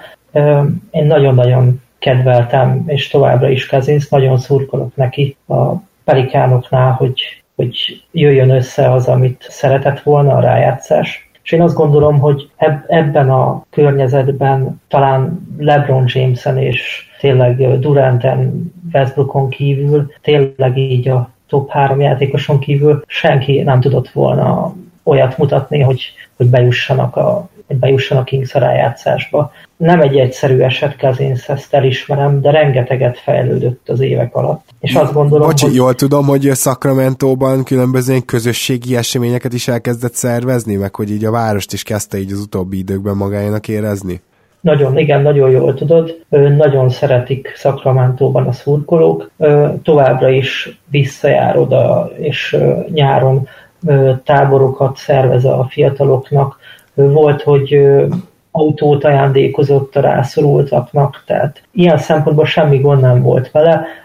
Valóban, tehát azt elismerem én is, hogy, hogy azért kellett volna még neki, még úgy gondolom talán egy olyan veterán, aki, akire felnézhet, és aki nem rondó, meg nem bánc, hanem nem tényleg, Rudy Gay. Például most, akit leigazoltunk, Vince Carter, őt például ilyen játékosnak tartom, ezzel már kicsit elkéstünk.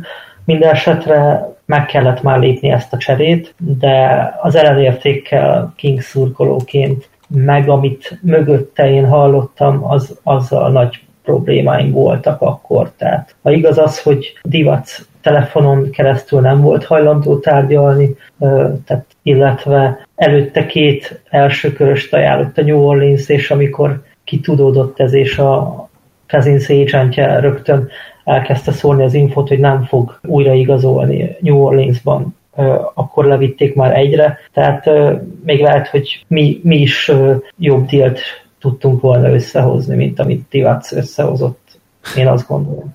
Amennyire negatívan kellett beszélnünk a Kings múltbeli draftjairól, hát annyira pozitívan beszéltünk az ideiről, és még mondhatjuk ezt úgy is, mondhatjuk ezt annak ellenére is, hogy ugye még nem láttuk az en bé á-ben pályára lépni az új szerzeményeket, de mind, mind a draft pozíciót illetően, mind pedig a draft mélységét illetően, és, és uh, ugye a pikkek számát illetően is uh, hát nagyon pozitívnak néz ki ez a Kings számára. Hogy érzed, hogy végre itt uh, jöhet el az a pont, ahol megfordulhat a szerencsétek, ami a draftot illeti? És ezzel párhuzamosan én is feltennék neked egy kérdést, mennyire érezted jogosnak a tizedik draft pozíciótok elcserélését, így ugye újabb két fiatal jött a tizenötödik és huszadik helyen, és hát nyilván tegyük hozzá, a tizedik helyen ö, olyan posztokra tudtatok volna húzni, ahogy ez kiderült, a, amely már töltve van, szóval, szóval le, lehet, hogy ezért volt az egész, szóval ezt is kérlek, hogy kommentáld. Az bebizonyosodott számomra, hogy nem smokescreen volt, amiket lehetett hallani a sajtótól. Nagyon szerettük Justin Jackson-t, Harry Giles-on gondolkodtunk a tizedik pickkel, hogy őt fogjuk választani. Gyakorlatilag pontosan azokat a játékosokat húzta ki a menedzsment, akikről előtte hallani lehetett a médiában. Én megkönnyebbültem, amikor kiderült, hogy nem Zach Collins marad nálunk, már kinézni bármit kinézek már a menedzsmenttől. Annyi, hogy most ezt már nem Divac. Én úgy gondolom, hogy nem Divac volt itt, aki a döntéseket hozta, hanem az a Scott Perry, akit előtte sikerült a csapatnak megszerezni, és aztán egy hónappal később tovább is állt. Hát mindegy, ez egy másik sztori. A lényeg, hogy én kicsit jobban örültem volna Donovan Mitchellnek, még akkor is, hogyha ö, olyan posztra jött volna, ahol szintén telítettek vagyunk. Ö, benne elég sokat látok, és ö, ez egy örök vita, hogy, hogy az en bé á-ben a minőség, vagy pedig a mennyiség a fontosabb. Mi most a mennyiségre mentünk, és nagyon félre ne értsetek, nagyon jó ö, draftnak tartom, nagyon jó ö, játékosnak tartom Justin Jackson-t. Egy igazi roleplayer, és a mai en bé á-ben ö, nagy érték lehet szerintem egy újon szerződés lévő ö, minőségi roleplayer. Ő tudja a dolgát, úgymond high character guy. Egy jó választás volt. Harry Giles, ha nem nézik az egyetemi a Duke-on, amit művelt, akkor talán még jó is lehet. Sokan mondják, hogy valószínű azért, mert ott azért még így a sérüléséből nem visszatérve nem volt százalékos. És ő egyébként mikor, mikor léphet pályára? Erről vannak híreitek esetleg Sacramento fronton? Elvileg a Summer League-ben is pályára léphetett volna, együtt edzett a csapattal. Ott is azt mondták, hogy lehet, hogy pályára fog lépni valamelyik meccsen. Aztán érthető okokból nem, nem erőltették, inkább kivárnak, amit szerintem jól is teszik a, a sérülései után. Hát majd meglátjuk. Én ott például John Collinsnak jobban örültem volna, de ő elment egyel előtte.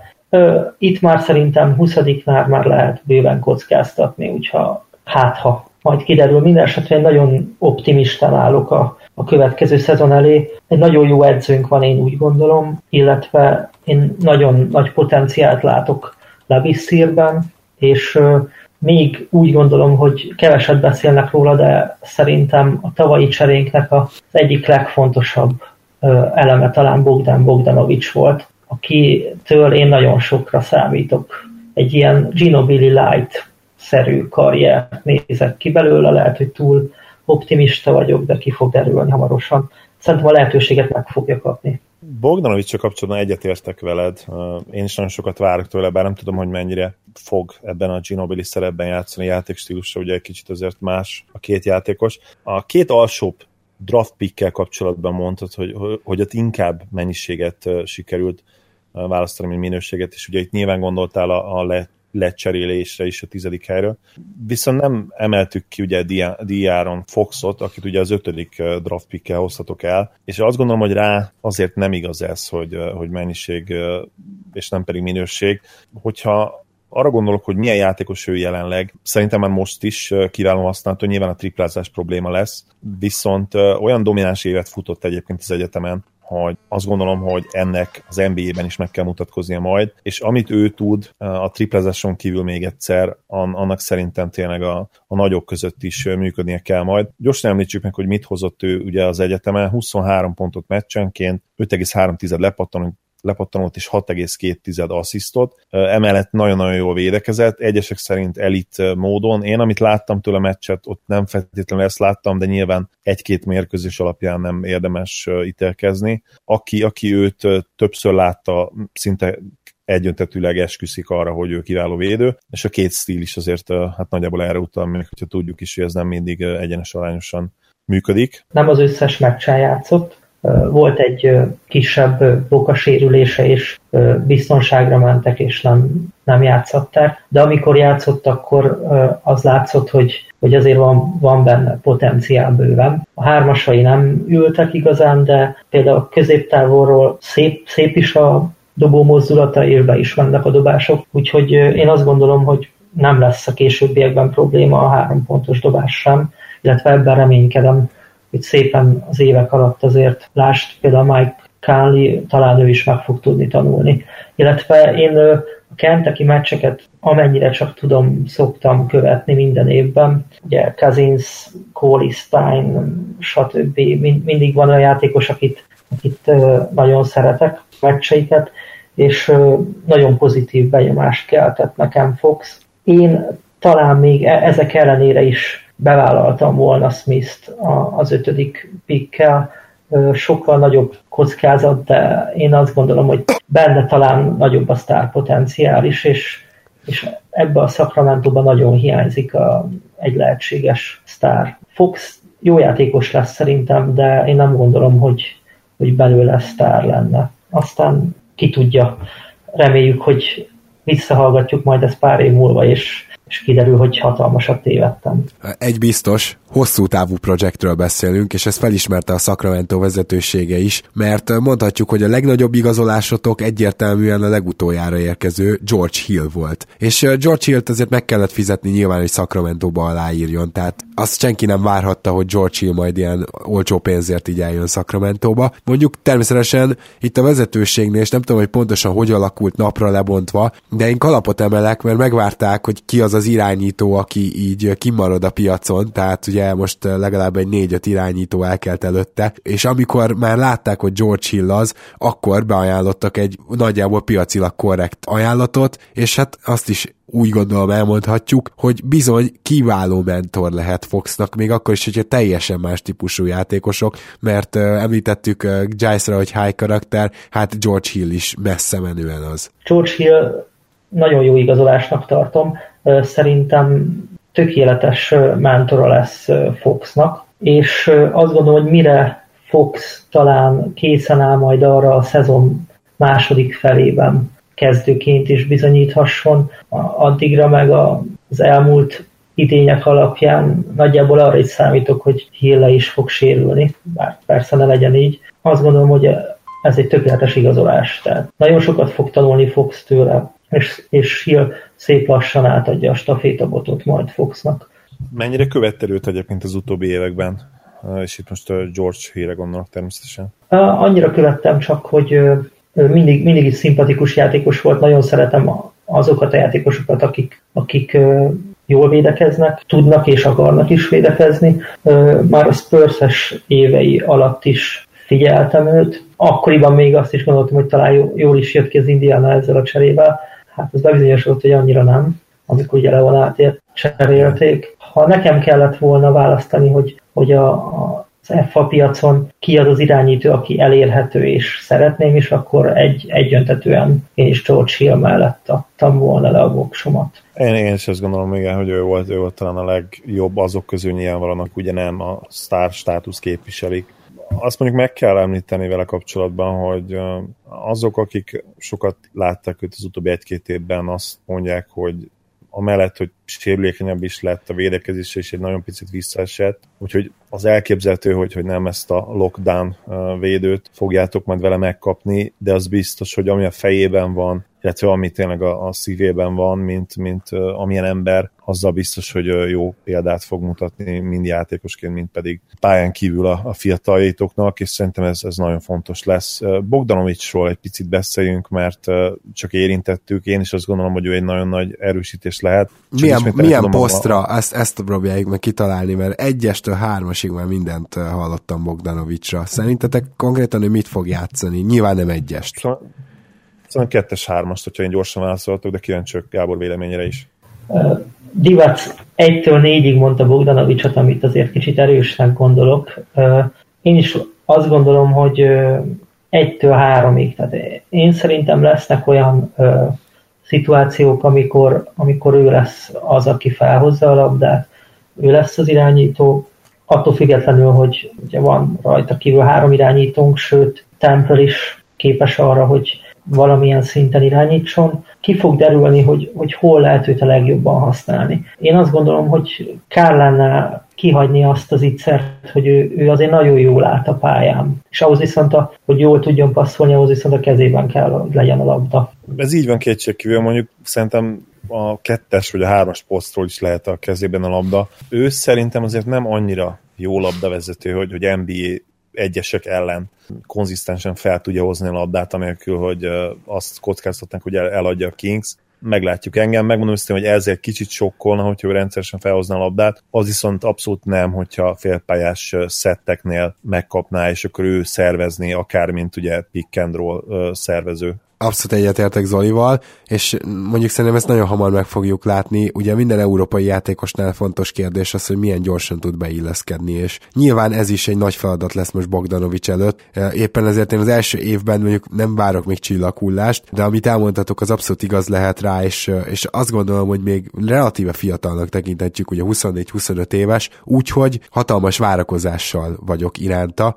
Mielőtt még rátérünk a két olyan igazolásotokra, amelyik gyakorlatilag egy egy az egyben mentorigazolás volt, és a pénzen is látszik, hogy, hogy itt, itt nincs másról szó, ugye Carter és Randolph esetében. Azért egyetlen egy apróságot említsünk meg, ez pedig Frank Mason, aki egészen elképesztő volt a nyári ligában, és ő lesz itt a harmadik számú irányító, akire már utalt Gábor. Hogy, hogy találtátok meg őt, illetve szerinted ő az en bé á-ben is megállja majd így a helyét, mert a nyári ligát azt én, én úgy éreztem, hogy konkrétan dominálja. Ő abszolút belepasszolt abba, amit most szeretne a management uh, itt felépíteni a Kazinszéra után.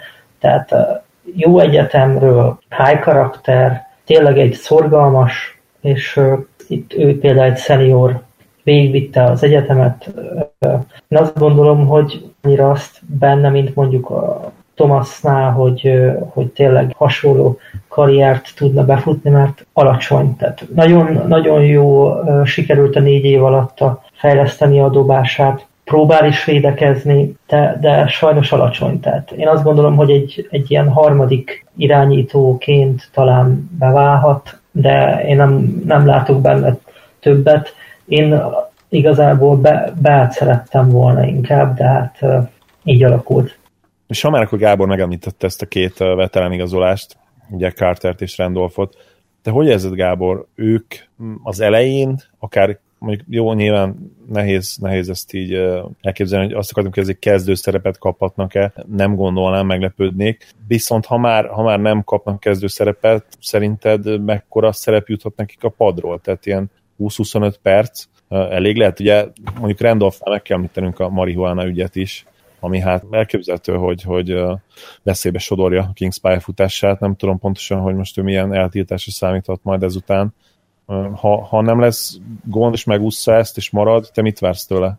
Igen, még én, nekem is más volt a véleményem erről az igazolásról egy-két héttel ezelőtt, mielőtt ez a botrány előjött. Én nem igazán tudom, hogy, hogy az edzőtől mire számítsak, mert tavaly ott a rájátszás volt a cél, és ott tényleg a veteránokat játszotta. Például a szezon első felében Corey Stein alig kapott lehetőséget, és Jörger szereti is játszani a, játszatni a veteránokat, Koufosz is ott van még, ő is nagy kedvence, viszont ugye most már más a cél. Most már nem cél a rájátszás, nem is lehet cél a rájátszás. Talán a tulajdonosunk is egy kicsit lenyugodott, úgyhogy kíváncsi leszek én is, hogy, hogy ezek az igazolások azt jelentik-e, hogy majd egy Koufosz, Randolph, Vince Carter kezdővel indulunk el neki a szezonnak, ami szerintem azért nem ezt várják a szurkolók, vagy pedig tényleg ő feladja ezt az edző, és, és tényleg akkor játszhatja a fiatalokat, és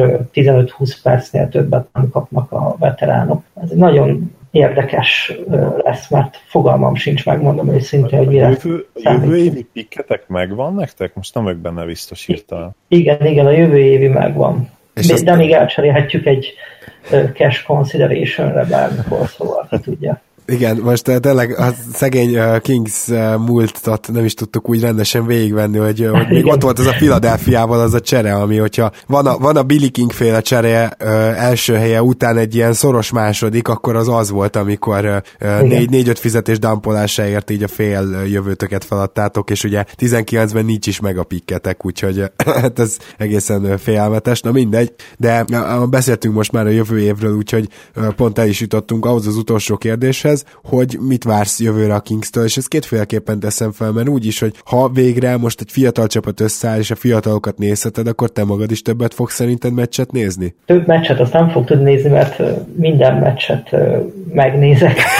Még a nyári ligát is beleértve, ami pedig azért elég borzasztó szokott lenni, illetve előszezon minden egyes meccset, de hát az biztos, hogy ha a fiatalok fognak játszani, akkor, akkor talán nem unott képpel fogom már a második negyedtől nézni a meccset, hanem, hanem az inkább az örömömre szolgálna, és reménykedek is, hogy ez fog történni. Majd, majd kiderül, én nagyon bizakodó vagyok. Szerintem azt gondolom, hogy reálisan olyan öt-hat körül leszünk mínuszba, tehát, tehát olyan huszonnégy-huszonöt körül lehetünk. Pár csapatnál azért jobbnak gondolom a Sacramento-t, de hát mondom, így vannak ezzel annak a csapatnak a szurkolói is, úgyhogy ez majd ki fog derülni. Hát azért bevallom a... őszintén, hogy a, a, az, hogyha a Suns-t és a Lakers-t megelőzitek, az szerintem az nem lepheti meg se a Suns, se a Lakers szurkolókat, viszont nyugaton bárki más megelőzni meg talán nagy szó lenne. Igen, most hirtelen nem tudok nyugaton olyan csapatot mondani, akit, akit talán megelőzhetnénk még ez a két csapat. Ezen a két csapaton kívül, de minden szezonban van meglepetés, és van nagy összeomlás, meg, meg vannak olyan csapatok, akik a teljesítenek, ettől izgalmas. Jó, azt nem várom, hogy a Warriors-t megelőzzük, bár jó lenne, de ki tudja, ki tudja. A következő draft az ilyen, körülbelül jelenleg úgy, úgy tűnik, hogy ilyen top, top öt az lesz nagyon erős, úgyhogy nem bánnám azt se, ha csak tényleg nyugaton ezt a két csapatot előznénk be, viszont egy, egy jó kosárlabdát láthatnánk a fiataloktól, akkor én már nagyon boldog lennék. Bocsánat, Gábor, hogyha ha az a kérdés, hogy a Warriors-t előzitek el, akkor, akkor én tudom, és nem, nem fogjátok megelőzni őket. Én attól félek, hogy akkor se, hogyha, hogyha Warriors nagy négyeséből hárman kidőlnek, bár lehet, hogy akkor talán sikerülne. Viszont, viszont tényleg jó irányba indultatok, és, és Fox szerintem, hát ha nem is ugye ilyen korszakos egyéniség, ugye te se azt szeretnél, hogy egy szupersztár legyen. De ő olyan valaki, ő... akiről sokat fogsz beszélni. Igen, és ha most tippelnem kell, én azt, azt mondanám, hogy ő ilyen borderline all-star szintű lesz, aki oda is ér majd egy-kettő all-star meccsre szerintem. És ezzel a gondolattal szerintem úgy sok sikert is kívánunk neked a következő szezonhoz, mert hogy nyilvánvaló, hogy rengeteg fiatal van, és meg szoktuk kérdezni, téged is mindenképpen meg szeretnénk kérdezni és kérni arra, hogy ha a Sacramento-nak a fiataljait, akár hogyha Scal vagy Willi Colistein mondjuk kiugró szezonthoz kellene értékelni, nem ígérem, hogy naponta fogok Sacramento meccseket nézni, meg két naponta, úgyhogy éppen azért fordulhatunk ugye hozzád a szezon során. Persze, természetesen bármikor nagyon szívesen beszélgetek, akár órákon keresztül is a Sacramento Kings-ről, úgyhogy... Ezt, ezt sem ígérhetjük meg, de egy fél órát szerintem mindenki. Igen. Köszönöm szépen a lehetőséget. Bármi esetleg olyan elérhetőség a Kings drukkereknek, ahol össze tudtok gyűlni, tudsz róla, hogy van esetleg? Hát Kings rukkol, szurkolókról sem nagyon tudok már sajnos, de ha, ha igen, akkor akár még személyesen is meghívom őket sőre, ha ezzel is megduplázzuk, triplázzuk a magyarországi Kings rukkereknek a számát. Még az en bé egy pont hu fórumon ott voltunk páran, és nagyon jó kedélyű beszélgetéseket folytattunk az épp aktuális cseréről, cserékről. Sajnos most jelenleg már én sem tudom, hogy nincs, nincs, nem tudok ilyen Facebook csoportról sem, ahol, ahol az a rengeteg Kings szurkoló meg tudná osztani a gondolataikat. Na hát akkor Kings drukkerek, figyelem, meg gyülekező, meg Tóth Gábort keressétek, akinek nagyon szépen köszönjük még egyszer, hogy eljött. Szia, Gábor! Sziasztok, én is köszönöm! Én is köszönöm, Gábor, hogy elfogadta a meghívást, és aki erre a felhívásodra nem reagál, és Kings drukker, hát az uh, festi magát, úgyhogy reméljük, hogy megduplázódik, triplázódik a számotok. Szia, köszönjük még egyszer! Ha más podcastekre is kíváncsi vagy, hallgasd meg a Béton műsor ajánlóját. El tudod képzelni, hogy a podcastet, amit éppen most hallgattál, fél év múlva már a mesterséges intelligencia generálja? Mi sem. De ha érdekel, eljött-e már a gépek lázadása? Hallgass bele az Embertelen Podcastbe. Orsós Lajos vagyok, a műsor házigazdája. Egyelőre még élőben. Egyelőre. Fedezzük fel együtt, hogyan ismerkedik, randizik, mesél és vitatkozik Betty és Péter. Két teljesen mesterséges intelligencia. Lajos, a podcast címét mond még egyszer, léci. Oké. Okay. Embertelen Podcast. Ez a műsor a Béton közösség tagja.